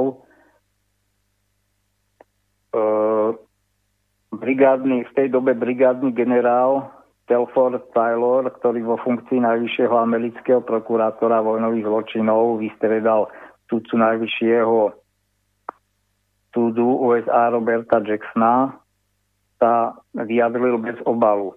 Šéfovia IG Farben boli tými ča- čarodejníkmi, ktorí z prízraku Mein Kampfu urobili skutočnosť. rok predtým sa v správe, ktorú dal vypracovať generál Eisenhower konštatovalo, že IG Farben bola pre nacistov taká nenahraditeľná, že všetky jej závody, ktoré sa využívali na vojnovú výrobu, treba zbúrať a zvyšok skonfiškovať a rozdeliť medzi výťazov. V čase, keď začínal tento trestný proces, sa ešte stále živo diskutovalo, ako dosiahnuť tento cieľ. No a teraz poďme na ten samotný proces. 60-stranový obžalobný spis vinil 24 starších vedúcich pracovníkov IG Farben za zločiny ako plánovanie, príprava, rozputanie a vedenie útočnej vojny. tu vidíme, že tam boli použité rôzne paragrafy, nie všetky boli uplatniteľné, napríklad toto plánovanie, príprava, rozputanie, vedenie útočnej vojny, to tam akože mm, nesedelo na nikoho, alebo nikto nebol e, súdený z, z takéhoto zločinu. Ďalej rabovanie a plienenie, zotročovanie a masové vraždenie. Medzi obžalovanými bol predseda dozornej rady generálny riaditeľ IG Farben Karl Krauch, riaditeľia Fritz Per Mir, Otto Ambros, Henrich Bittefisch, Christian Schneider a Walter Durfeld, ktorých každý mal nejaký dosah na závod mnohých. Ďalšími boli chemici Henrich Helen, Wilhelm Mann a doktor Karl Wurster, ktorí pôsobili ako riaditeľa spoločnosti Degeš výrobcu cyklónu B. Obžalovaným vedúcim pracovníkom bolo v podstate teraz e, ide o to, ako a opäť nám to bude pripomínať e, tieto trestné stíhania a vyšetrovania ktoré prebiehajú na, Slo- na Slovensku, dáme tomu aj teraz s Kočnerom a tak a nebu- ne- nebudeme menovať e, ďalších, to je úplne jedno. Takže e, týmto pracovníkom ide farme bolo v podstate jedno, ktorý bod sa na nich vyťahne, pretože už predtým sa tajne dohodli, že sa budú vyhábať akú, ak, ku akémukoľvek závažnejšiemu priznaniu. Aj tí, čo zodpovedali za Auschwitz, budú trvať na tom, že si nevšimli nič nezvyčajné. Tento druh argumentácie vytvoril štandard pre celú generáciu Nemcov, ktorí neskôr tvrdili, že o vyhľadzovaní Židov nevedeli vôbec nič. V ďalšom priebehu procesu sa občas zdalo, že obžalovaní sa pokúšajú navzájom súťažiť v tom, kto z nich vedel najmenej. Napríklad Otto Ambros, ktorý ako prvý vytipoval v Polsku miesto pre závod Monovic, sa zaprisahával, že ani vo snemu nenapadlo, že nacisti by mu mohli dodávať otorocké pracovné sily zo susedného koncentračného tábora. No v internej správe, ktorú poslal Rade riaditeľov IG Farben, o jeden e, o jednej zo, svojej, zo svojich návštev v Auschwitzi referoval. Inštitúcia koncentračného tábora je niečo hrozné. Pre väzňov sú to muky. Dubois, Dubois bol, myslím, e, sudca, alebo neviem, to je jedno, pre, alebo prokurátor predložil túto správu ako dôkaz, že Ambrose vedel, ak, aké veci sa dejú v tábore. Nič také trval na svojom Ambrose a dodal, že jednoducho cítil odpor k nakrátko ostrihaným vlasom väzňov. To sú tie múky, ktoré som mal na mysli. To je úplne, to je, mi pripomína strašne aj súčasnú dobu, tie výhovorky všelijaké aj tých slnečkárov a tak ďalej. V podobnom duchu boli aj jeho, jeho ďalšie výpovede. O selekciách, pri ktorých sa rozhodovalo o živote a smrti väzňov, nevedel a dopočul sa o nich až počas norimberských procesov. Pokiaľ ide o podvýživu, ktorá súžovala robotníkov v Monovici, istotne zavinilo nespravodlivé rozdielovanie stravy e, po tom, čo prešla kuchyňou. Ja som iba chemik. Myslím, že od chemika nemôžno očakávať, že si prečíta každú správu o postupe výstavby. Bol som tam obchodný riaditeľ a aj to iba čestný. E, Fritz Mír, riaditeľ sídla vo Frankfurte so zodpovednosťou za chemický závod Monovic si napriek inšpekčným návštevám nevedel spomenúť, či v Monovici boli strážne veže, vysoké kominy, krematória, ani nevedel opísať životné podmienky väzňov. E, Christian Schneider, personálny šéf IG Farben, ktorý zodpovedal za závod na výrobu syntetických palív, uviedol, že všetci väzni, ktorých videl, vyzerali celkom dobre a jedlo bolo dobré. Podobne vypovedal aj Erich Bikefisch, jeden z popredných odborníkov na syntetické paliva. Nevedel si spomenúť na interné správy na jeho adresu, kde sa písalo o nedostatku umývárny pre tisíce robotníkov a stavbu márnice označil za čosi, čo bolo potrebné čisto z hygienických dôvodov. Traja z obžalovaných, Henry Helen, Wilhelm Mann a doktor Kyle Voster boli vedeckí pracovníci IG Farben, ktorí v čase vojny pôsobili aj ako riaditeľe a firmy spoločnosti Degeš, výrobcu cyklónu B. Ich svedectva sa navzájom podobali ako vajce vajcu. Spomínali infekciu prenášanú hmyzom, ktorá vypukla na východe a vraj vôbec nevedeli, že z plechoviek s jedom ktoré ich firma dodávala SS, bolo odstránené očné dráždidlo aj varobné nálepky. Totižto Cyklon B mal očné dráždidlo proste ako pridávnu látku, aby tak ako do zemného plynu sa pridáva ešte nejaký e, plyn, ktorý cítiť nosom, tak e, aby to bola ako no, varovanie pre toho, e, pre toho užívateľa. Takisto nálepky boli na tom na tých plechoviciach tvrdili, že ako členovia rady riaditeľov s ekonomickým zameraním nevenovali pozornosť vedeckým detailom. To je už úplne absurdné, pretože oni boli sami vedeckí pracovníci a tuto sa vyhovárali na to, že boli len e, vlastne mali ekonomické zameranie a vedeckým detailom sa nevenovali.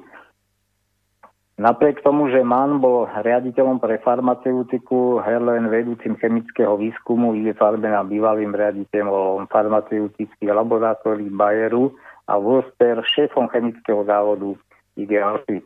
To, že v roku 1943 predaj cyklo, cyklónu B predstavoval úctyhodných 70% obchodu firmy Degeš a že 90% všetkých dodávok tohto pesticídu, pesticídu smeroval do Auschwitzu, si už nepamätali.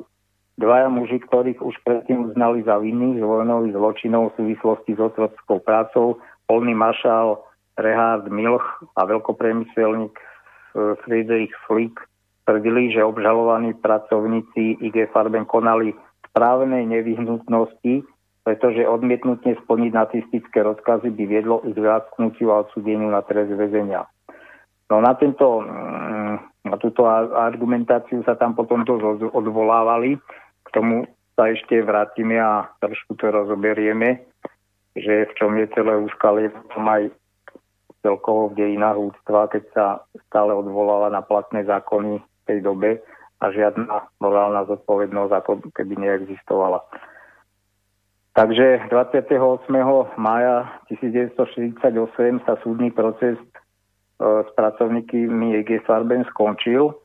Za 152 dní jeho trvania si súd vypočul takmer 200 svetkov, asi 3000 prísažných vyhlásení, no tie prísažné vyhlásenia vlastne boli ohľadne obhajoby, keď tam ďalší nacisti e, vydávali nejaké prísažné vyhlásenia v prospech tých od, e, stíhaných a zaregistroval sú 6 tisíc súdnych dôkazov. Záznam z procesu dosiahol ohromujúcich 16 tisíc strán. Sudcovia hodnotili tento dôkazový materiál na pozadí každodenných novinových titulkoch. Čo je zaujímavé, v tej dobe vlastne to bol 48. rok a už sa vstupňovala, začínala studená vojna, pretože v tom čase komunisti prevzali moc Československu a sovieti zaviedli blokádu západného Berlína, takže na nejaké mm, postupne sa akoby zabúdalo na tieto nacistické zločiny a, a uh, zväčšovalo sa nepriateľstvo medzi Západom a Východom, medzi teda komunistickým blokom a socialistickým blokom a e, Spojenými štátmi a celou západnou Európou silnili pocity, že v období, keď je potrebné pretransformovať západné Nemecko, potrestaného nepriateľa na cenného spojenca, sa stíhanie nacistických zločincov 3 roky po skončení vojny stáva luxusom, ktorý si západ nemôže dovoliť. Áno, presne to. A Spojené štáty už potrebovali mať Nemecko ako spojenca a vlastne už aj preto prenechalo ďalšie stíhanie nacistických zločincov samotnému Nemecku. Uh, počujem sa, no? Áno, áno. Ja by som no, ešte dodal, že to degeš, ako na Slovensku sa to používa ako nejaká skratka no, de- degenerovaného človeka, ale ono to znamená, že Deutsche Gesellschaft für Schädlingsbekämpfung, teda to je nejaká nemecká spoločnosť pre boj proti škodcom. A ono to funguje doteraz normálne je akože Degeš. Amerika, Degeš South Africa, ako Južnej Afrike a normálne to funguje. No, dobre, no, takže vidíme, že, že biznis nemá problém. Ten proste ide, ide, áno, hlava, nehlava.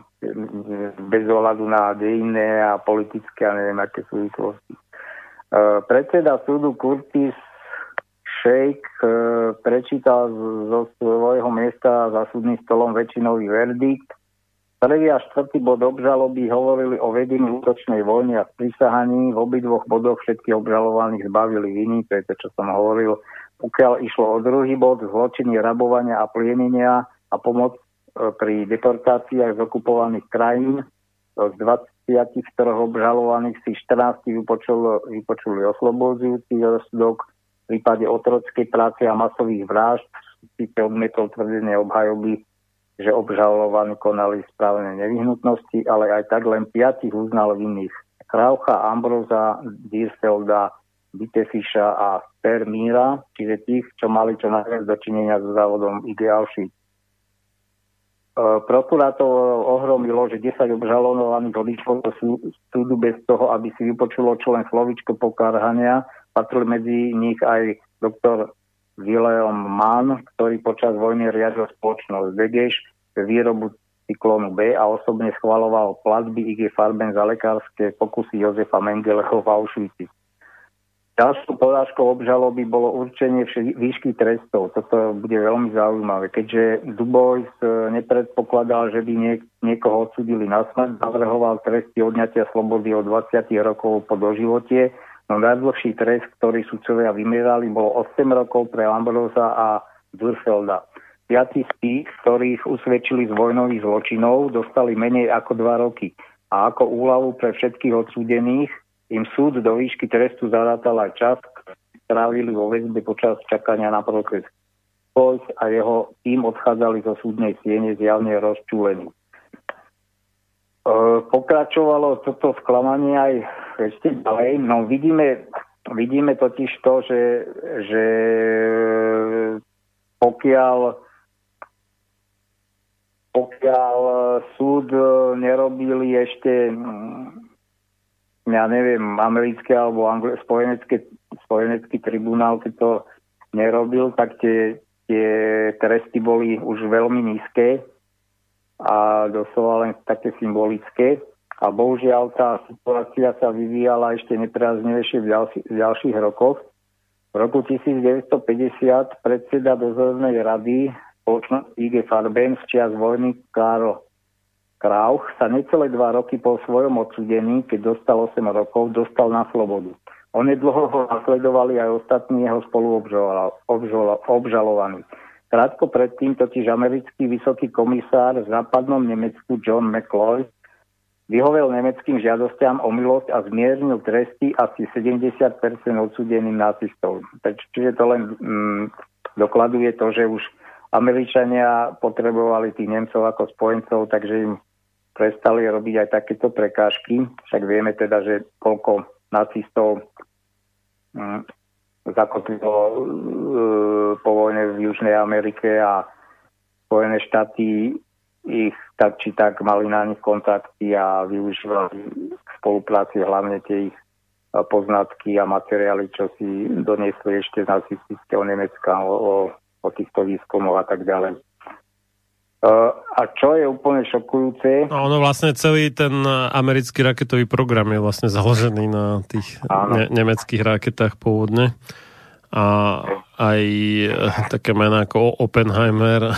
tak, áno, áno, áno. Nie, nie náhodou znejú nemecký, samozrejme. A, Čiže uh, Američania si, čo sa týka vedy a výskumu, veľmi pomohli tým, že v podstate zabezpečili beztrestnosť tým pôvodne nacistickým vedcom, ktorí sa samozrejme podielali nemalou mierou na tom, čo Nemecko stváralo počas druhej svetovej vojny. no. Takže ja teraz... Aj, aj ten samotný doktor Mengele vlastne e, potom niekde v Argentíne tuším skončil. Či áno, kde, áno, on tam, on tam aj zomrel, áno. No a nič sa mu nestalo v zásade, čiže napriek tomu, čo, čo páchal, tak obišiel beztrestne, no ja neverím tomu, že keby Američania veľmi chceli, že by Argentína ako im nevyšlo v ústrety. Hmm. To sa mi nechce no, veriť. Američania už ani v tom vôbec e, nevyvíjali. No však to tam, no, nejaké úsilie tam hlavne Izrael sa snažil, tak e, kto koho to zaujíma, nech si prečíta, neviem presne ten názov tej knihy, ale tam je to veľmi pekne popísané, jak mu boli veľmi blízko na stope, ale, ale nakoniec ho nenašli. A bolo skutočne veľmi blízko. Takže asi tak, no.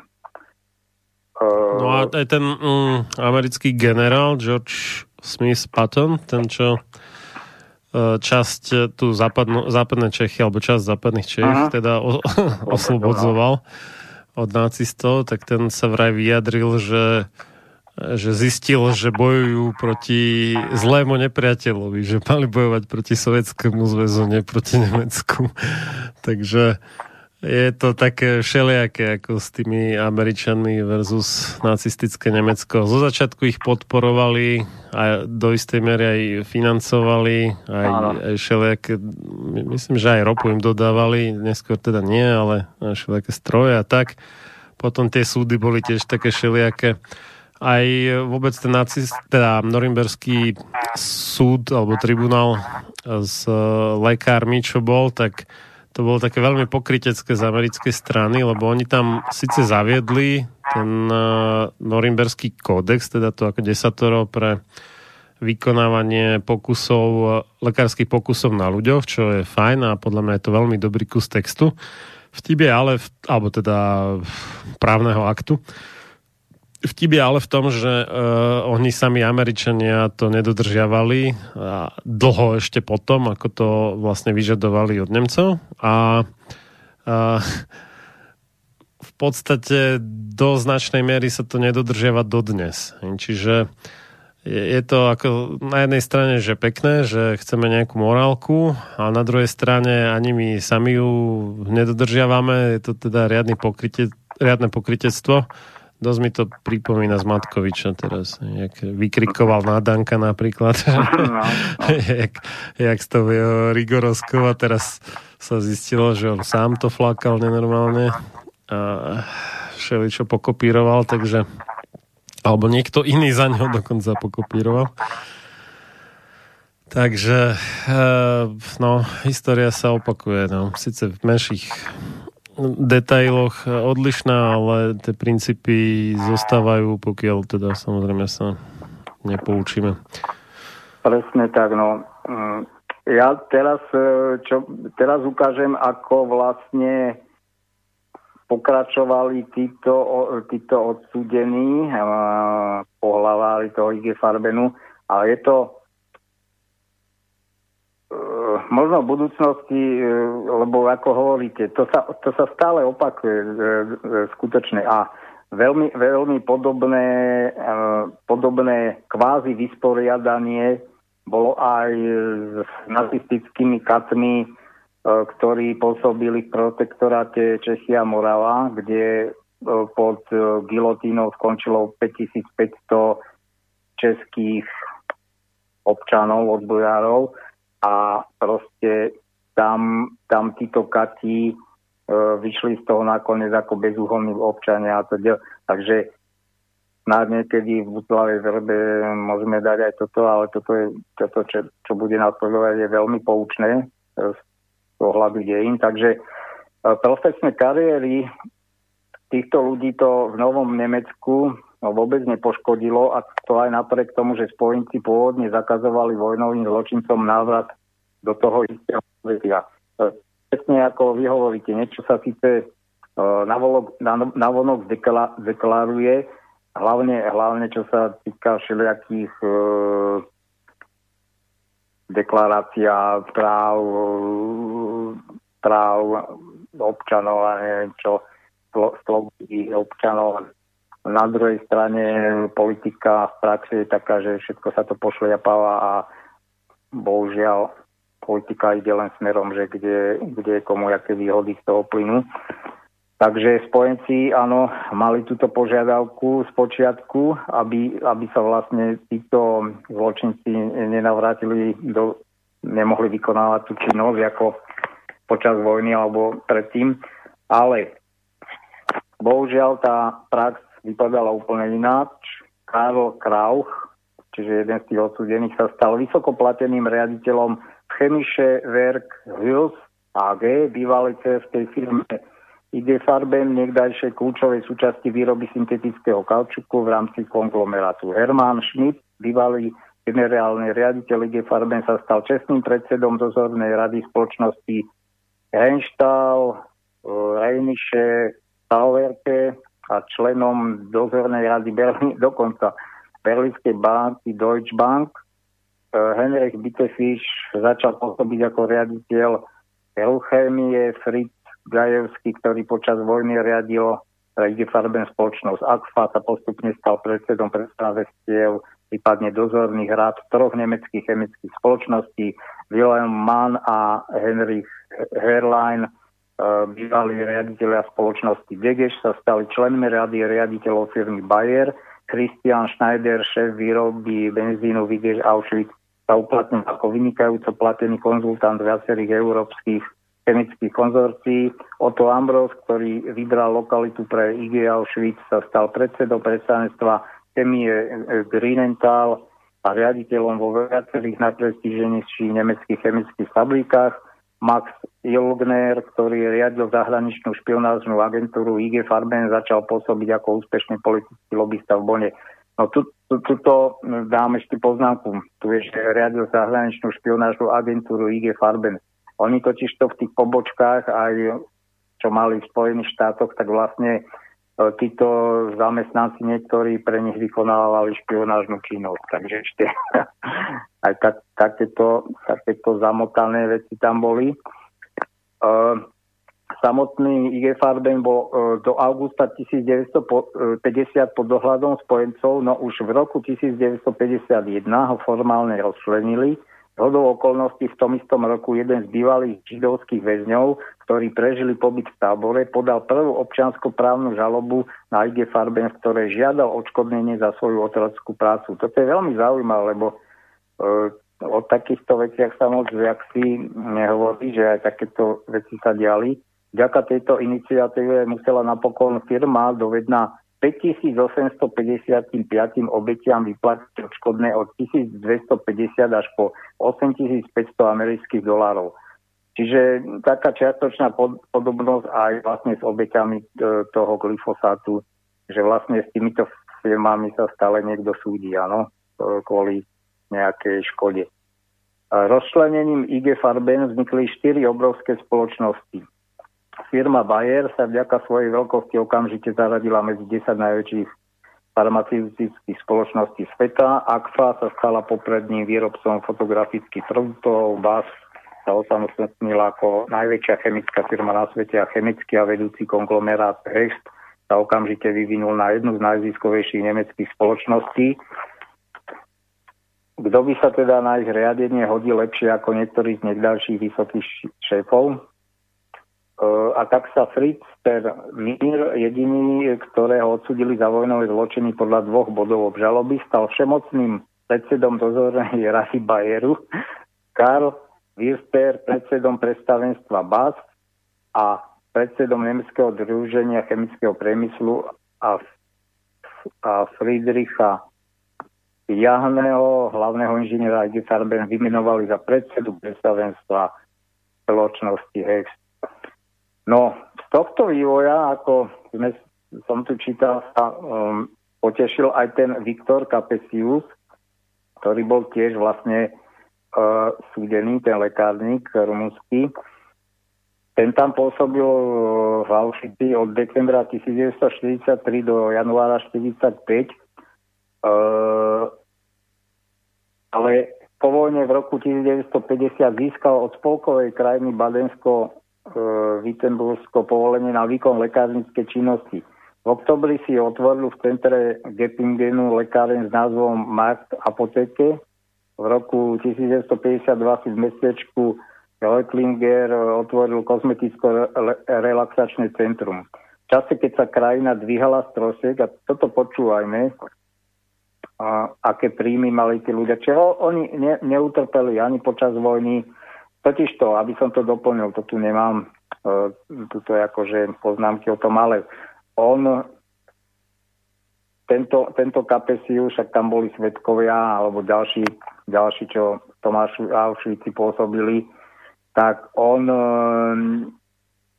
veľmi, veľmi rád vytrhával tým mŕtvým tie zlaté zuby a on si vlastne potom, keď unikal tam to bolo dosť dramatické, ako sa snažil uh, na sklonku vojny alebo po, po skončení vojny uniknúť pred týmto stíhaním, tak uh, vlastne tieto zlat, toto zlato, ktoré si tam nahonobil, tak mu veľmi v tom pomohlo, aby um, prekonal tie počiatočné ťažkosti povojnovej.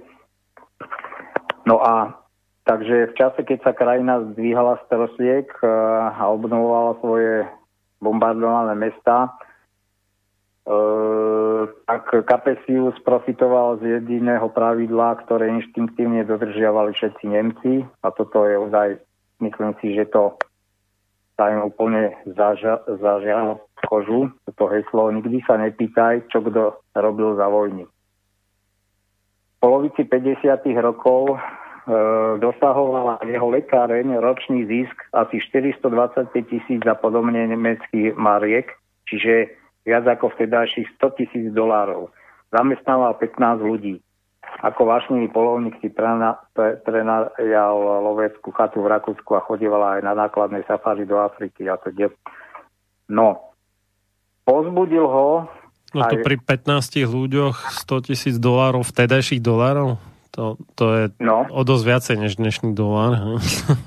no však to bolo 425 tisíc západoneckých marek v 50. roku. Takže... to by mohlo No vtedy ešte bol dolár krytý zlatom, takže to, to bola no. iná mena než dnes. No. To, mohlo, to mohlo byť tak pol milióna eur dnešných, ak nie viacej. No, Pri 15 no. zamestnancoch to je paráda, teda ako taký no, zisk. No však nesku, neskutočné, viete, akože celé Nemecko bolo na kolenách, ale títo, títo nacistickí šeliaky, viete, ono to, ono presne, no tie dejiny sa opakujú, to máte s týmito komunistami, s tými starými eštebakmi, to všetko na nich, na nich žiadne ani krízy, krízy ekonomické, ani žiadne nemajú dopad. Oni si proste plávajú tými, tými dejinami v pohode. Takže ja pozbudil si posun v názoroch za tých súdnych procesov sa pohľad západno-nemeckej verejnosti m, zmenil E, tieto procesy vyvolali medzi radovými Nemcami rozsiahlu antipatiu, čiže tu, tu už vidíme taký, takto by som to povedal. Všetko, čo sa, čo sa oficiálne aj z nemeckej strany, aj Merkelová v súčasnosti, aj vôbec akože pred ňou, čo boli politici, politici oficiálne prezentovali, že že, sú, že Nemecko je vysporiadané s touto minulosťou a prebehla tam denacifikácia, tak je totálny blúd a nezmysel a tá realita je úplne, úplne ale iná. E, takže e,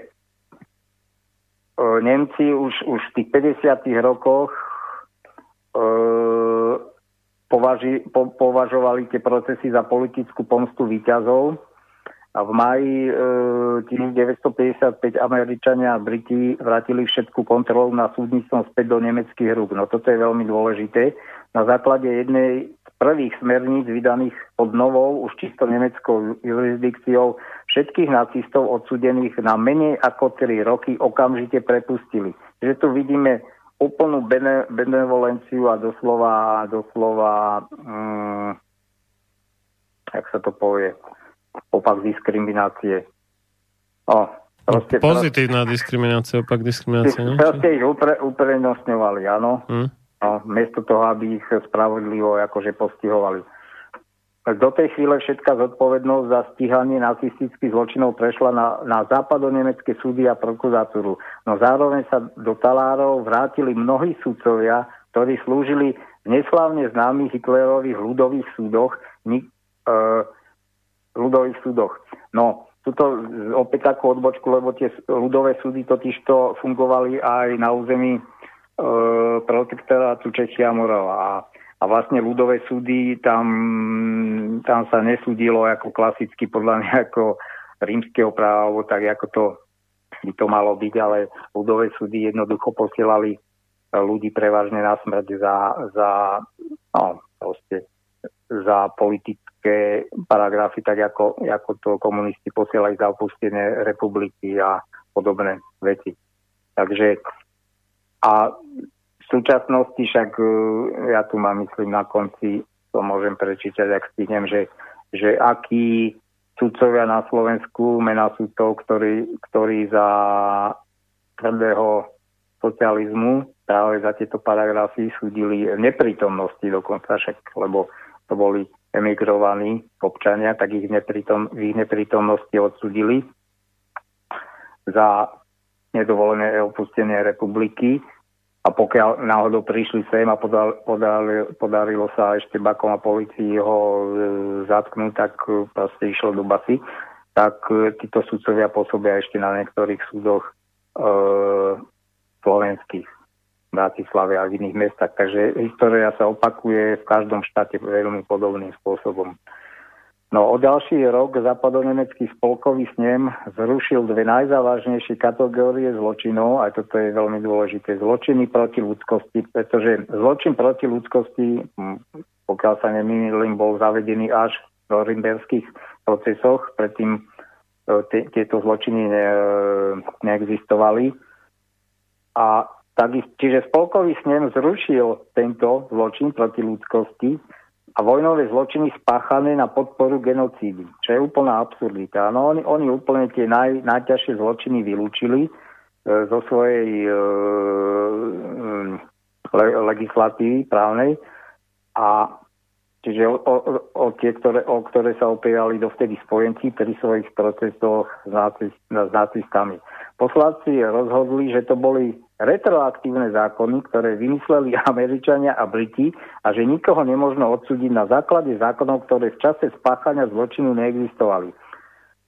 Toto je úplný, úplný vrchol cynizmu a plúvance do, do, do tváre všetkým obetiam nacizmu, či už to boli padli na frontoch alebo v koncentračných táboroch a z tohoto Tuto vidíme krásne tú nemeckú mentalitu, ja si to neodpustím, ale skutočne nemeckú mentalitu, ktorá, hm, hovorím, oficiálne sa snažia e, de, e, prezentovať ako demokratický štát, akože tá Nemecko spolková republika mala byť údajne demokratický štát oproti nejakej tej e, neme, nemeckej tá Nemecká spolková republika mala byť akože baštou demokracie oproti nemeckej demokratickej, ale absolútne to ne, nebola pravda už po tých 50 rokoch, alebo vôbec tam No tak ono je to doteraz ako okupovaný štát v podstate. Tak áno, ale americké základné. No, tak to je jedna vec, ale tí samotní Nemci, tá ich mentalita je hmm. úplne a tie Američania im tam aj diktovali nejak ideologicky, alebo doteraz dokonca tuším, že tam je nejaký cenzorský úrad, že nejaké veci, že musia prejsť cez schválenie nejakým americkým ideologickým, neviem, komitetom, či jak to mám nazvať proste, že, uh, že Nemecko nie je v skutočnosti slobodná krajina aj odhľadnúť od demokracie či nedemokracie, ale že, že stále im tam nejakým štýlom diktujú Američania, takže a. aj to odpočúvanie Merklovej a tieto veci, tak to, to bolo tiež zaujímavé.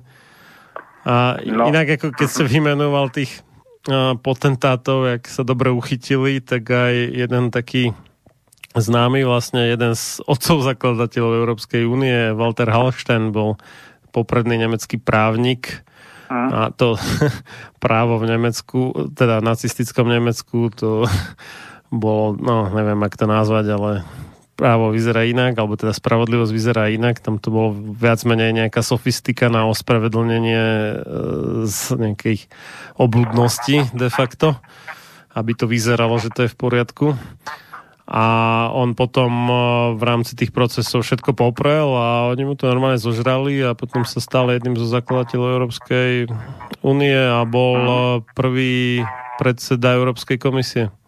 Mhm. No, takže... no, oni, áno, oni práve tieto, totiž to takto, aby sme, aby sme išli aj do nejakých, to, to je jedna vec, tá morálna, a tam bola aj mm, po vojne problém aj ten, že dajme tomu Nemcov, ja neviem, 8 miliónov, tuším, padlo. A ide o to, že ak mali obsadiť e, vlastne opäť úrady nejakí ľudia, tak to ani nebolo technicky možné, aby, aby vyberali len, len z nejakých ja neviem, ľudí, ktorí s nacizmom nič nemali. To je úplne absurdné. Oni no to, toto ja chápem, hej, ale že, že no. taká veľká hviezda ako Walter áno, Holstein áno, áno. akože obíde bez, bez akéhokoľvek uh, trestu Jasne. alebo sankcie, tak to, to bije do očí, skrátka. Áno, áno, áno, áno.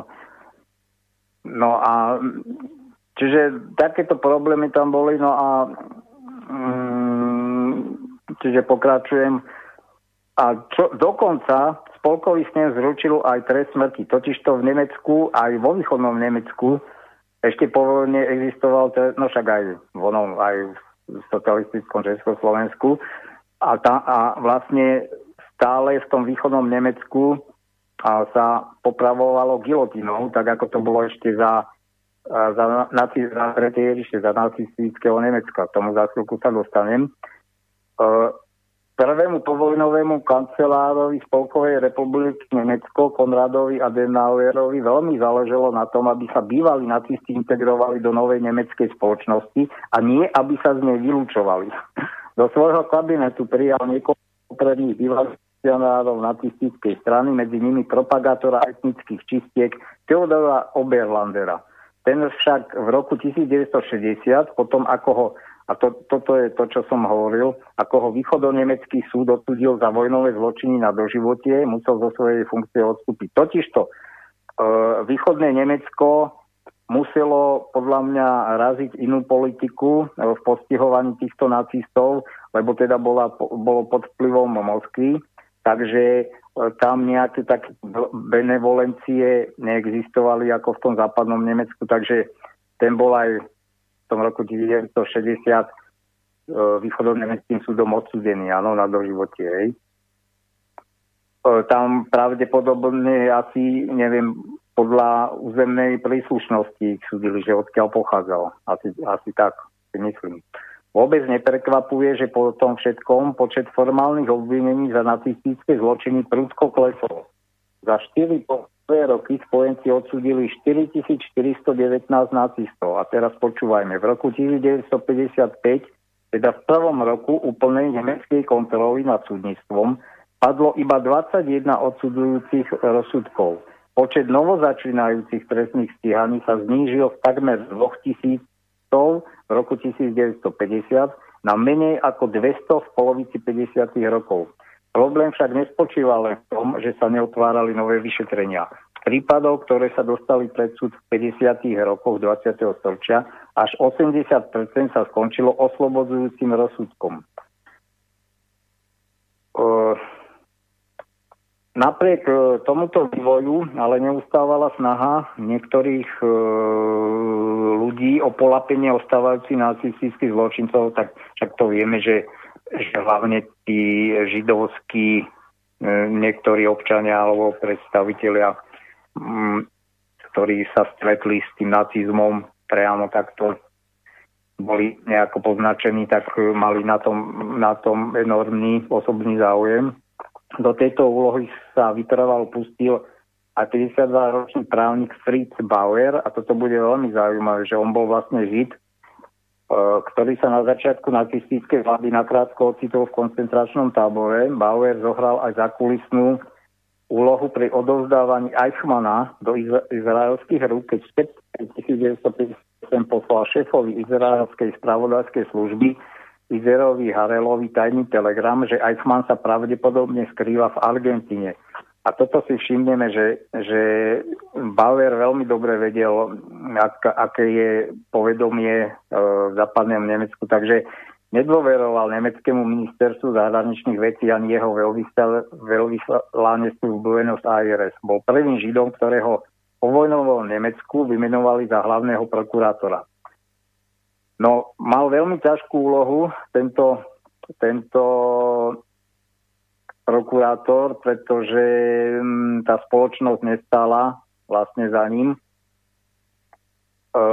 vyvolalo to búrlivé diskusie, čo skoro sa Bauer ocitol v brutálnom internom zápase so svojimi kolegami, ktorí jeho zacielenie na nacistov odsudzovali ako impulzívne a zbytočné. Navyše sa šírili fámy, že je homosexuál, čo bolo v tom čase v Nemecku ešte nezákonné. Jeho prácu, práca mu vyslúžila vášnivú nenávisť bývalých nacistov a neonacistov, odsúdenie zo, zo strany ľudí, ktorí sa riadili zásadou, čo bolo, to bolo. Ako aj skrytý antagonizmus istých príslušníkov jeho vlastného personálu. Títo v ňom videli naivného idealistu, pomstichtivého žida, agresívneho starého hundroša, ktorý sa necháva ovládať emóciami, keď e, namiesto toho, aby sa riadil chladnou hlavou. No, jeho snaha vyústila do zastupia niektorých nacistov, medzi nimi bol aj ten Viktor Capesius, bolo to v roku 1959. Capesius hral podobnú hru ako jeho predchodcovia, že proste všetko zapieral, Dokonca, dokonca sa obhajoval, že, že mnohým väzňom po, pomáhal, že im dával lieky a podobne. Pritom to nebola pravda. Proti e, Bauerovým snahám sa ozývali viacerí prominentní Nemci a teraz počúvajme medzi ktorých patril aj neskôrší nemecký kancel, kancelár Helmut Kohl, v tom čase 31-ročný nádejný poslanec nemu spolkovej krajiny Poríne Flásko. Čo nám to opäť pripomína? Týchto, týchto mladých, všelijakých nádej, akože nádejných nových politikov na Slovensku. Še, šeliakých či šeligakých? Ako? Šeligakých? No, ja aj šeligakých, no. no. ale viete, akože, lebo keď, keď tie kandidátky e, posled, posledné voľby, čo boli, a keď som videl, že 20-ročný študent kandiduje do politiky, to je úplne šialené. A, to, a to, to, ale toto to vidíme už v častom čase 31-ročný nádejný poslanec nemu spolkovej krajiny Políne Falacko, Kohl presadzoval populárny názor, že kolaps Tretej ríše je taká čerstvá história, že ešte nenastal čas, keď by sa dalo nestranne, bez emócií a hnevu posúdiť vtedajšie konanie jednotlivcov. No je otázka, že kedy ten čas nastáva. Áno, keď už... E, keď už budú po smrti tie jednotlivci, tak už No však potom... to je, áno, to je no. presne to, keď už po, pomrú a tých potomkovia to absolútne už tak nepocitujú, áno. Takže to je presne spoliehanie sa na to, že áno, teraz to, teraz to necháme pod podkrievkou, pod kobercom, ututlíme to a ďalšia generácia už, už to nebude zaujímať. V roku 1960, v tom istom roku, keď teda zajali Eichmana, zapadol nemecký spolkový snem, anuloval, anuloval aj zvyšné právne dekrety, ktoré vydala spojenecká okupačná správa po druhej svetovej vojne. Ťažilo sa tam sa tým stíhanie nacistických zločinov, pokiaľ sa nedala dokázať umyselná vražda. No oni to preklas, preklasifikovali tie e, trestné činy tak, že musela sa dokazovať úmyselná vražda. Nestalo, alebo potom e, nižší trest bol za tak, takzvané spolupáchateľstvo. E, zo zmeny zákona vyplývalo, že ak obžalovaný konal na základe rozkazov, bolo ho možné súdiť iba za menej závažný zločin spolupachateľstva vraždy. V Novom Nemecku to znamenalo maximálny verdikt 10 rokov odnatia slobody, keď tento zákon aplikovali v súdnom procese istým atentátnikom z KGB, ktorý v Nemeckej spolkovej republike zavraždil niekoľkých agentov západných spravodajských služieb. Súd rozhodol, že v prípade totalitného režimu možno uznať za vinných z vraždy iba najvyšší funkcionál, ktorí na ňom e, mu vydali rozkazy, takže vlastne bol e, zbavený viny a zodpovední boli vlastne nadriadení z Moskvy. No, vypadá to tak, že oni si týmto e, na prvý pohľad paradox, pa, paradoxným rozsudkom, ale priplavili cestičku, aby tých vlastných nacistov vlastne mohli takto sprostiť viny a že oni, oni vlastne nemôžu za to len uh, plnili rozkazy. Do začiatku roka 1961 zatkol tento Bayerov úrad 13 bývalých dôstojníkov SS z Auschwitzu. Uh, 7 z nich prepustili na, na kauciu, no ostatní vrátane kapesia ponechali vo, vo SB. Po Bauerovi prebral celú, potom už e, celú agendu, tam je trošku iný súdny systém, že celú agendu e, prebral od prokurát, e, prokurátora Bauera Tuca Heinz Dix a po dvoch rokoch teda študovania tej, tých materiálov oznámil, že jeho vyšetrovanie skončilo. Pustil sa urýchlenie do vypracovania žalob, pretože v Nemecku prebiehali debaty, či sa má zákon o premlčaní vraždy rozšíriť aj na zločin, vra, na zločin vraždy. 698 stranový obžalovan, obžalobný spis kladol 24 obžalobným obžalovaným za vinu horlivosť pri realizácii konečného riešenia, ktorá ďaleko prekračovala jednoduché rozkazy nadriadených. Prekvapujúce bolo, že boli obvinené aj niektorí nacisti, ktorých odsudili v predchádzajúcich procesoch, to je ozaj zaujímavé. To je akože bežne sa v našom práve nedieje. Po niektorí obžalovaní, um, no a teraz niektorí z týchto obžalovaných sa vrátili k svojim predvojnovým eh, činnostiam, pokojne žili pod svojimi pravými menami až do chvíle, keď sa o nich začala zaujímať frankfurtská prokuratúra. Eh, typickým príkladom bol pobočník veliteľa Auschwitzu Karl Hecker, ktorý sa presťahoval do svojho rodného mesta a tam opätovne začal podnikať ako bankový poradca. Kapesiovi priatelia, táboroví zubári Willy Frank a Willy Schatz si otvorili úspešné stomatologické ordinácie v Stuttgarte a Hanoveri. Ginekolog dr. Franz Lukas začal ako asistent v nemeckej nemocnici v Elmshorne, potom sa stal vedúcim lekárom, napokon ho povýšili na prednostu ginekologického oddelenia. V roku 1963 po prvých mediálnych správach o jeho službe v Auschwitz ho nemocnica vyzvala, aby odstúpil. No vidíme, že teda zaprvé nikto neskúmal minulosť týchto ľudí, však podľa mňa zase by to bolo určitá diskriminácia v zamestnaní, ale keď už sa to prevalilo, no tak ho odvolali z tej nemocnice. Zriadil si však prosperujúcu súkromnú ordináciu, v ktorej pracoval až do svojho zatknutia a, a zda najpozoruhodnejším príkladom je Emil Bednárek, ktorému sa, hoci je to neuveriteľné, podarilo získať odškodnenie ako údajnej táborovej obete, no napokon ho demaskovali ako sadistického kápa.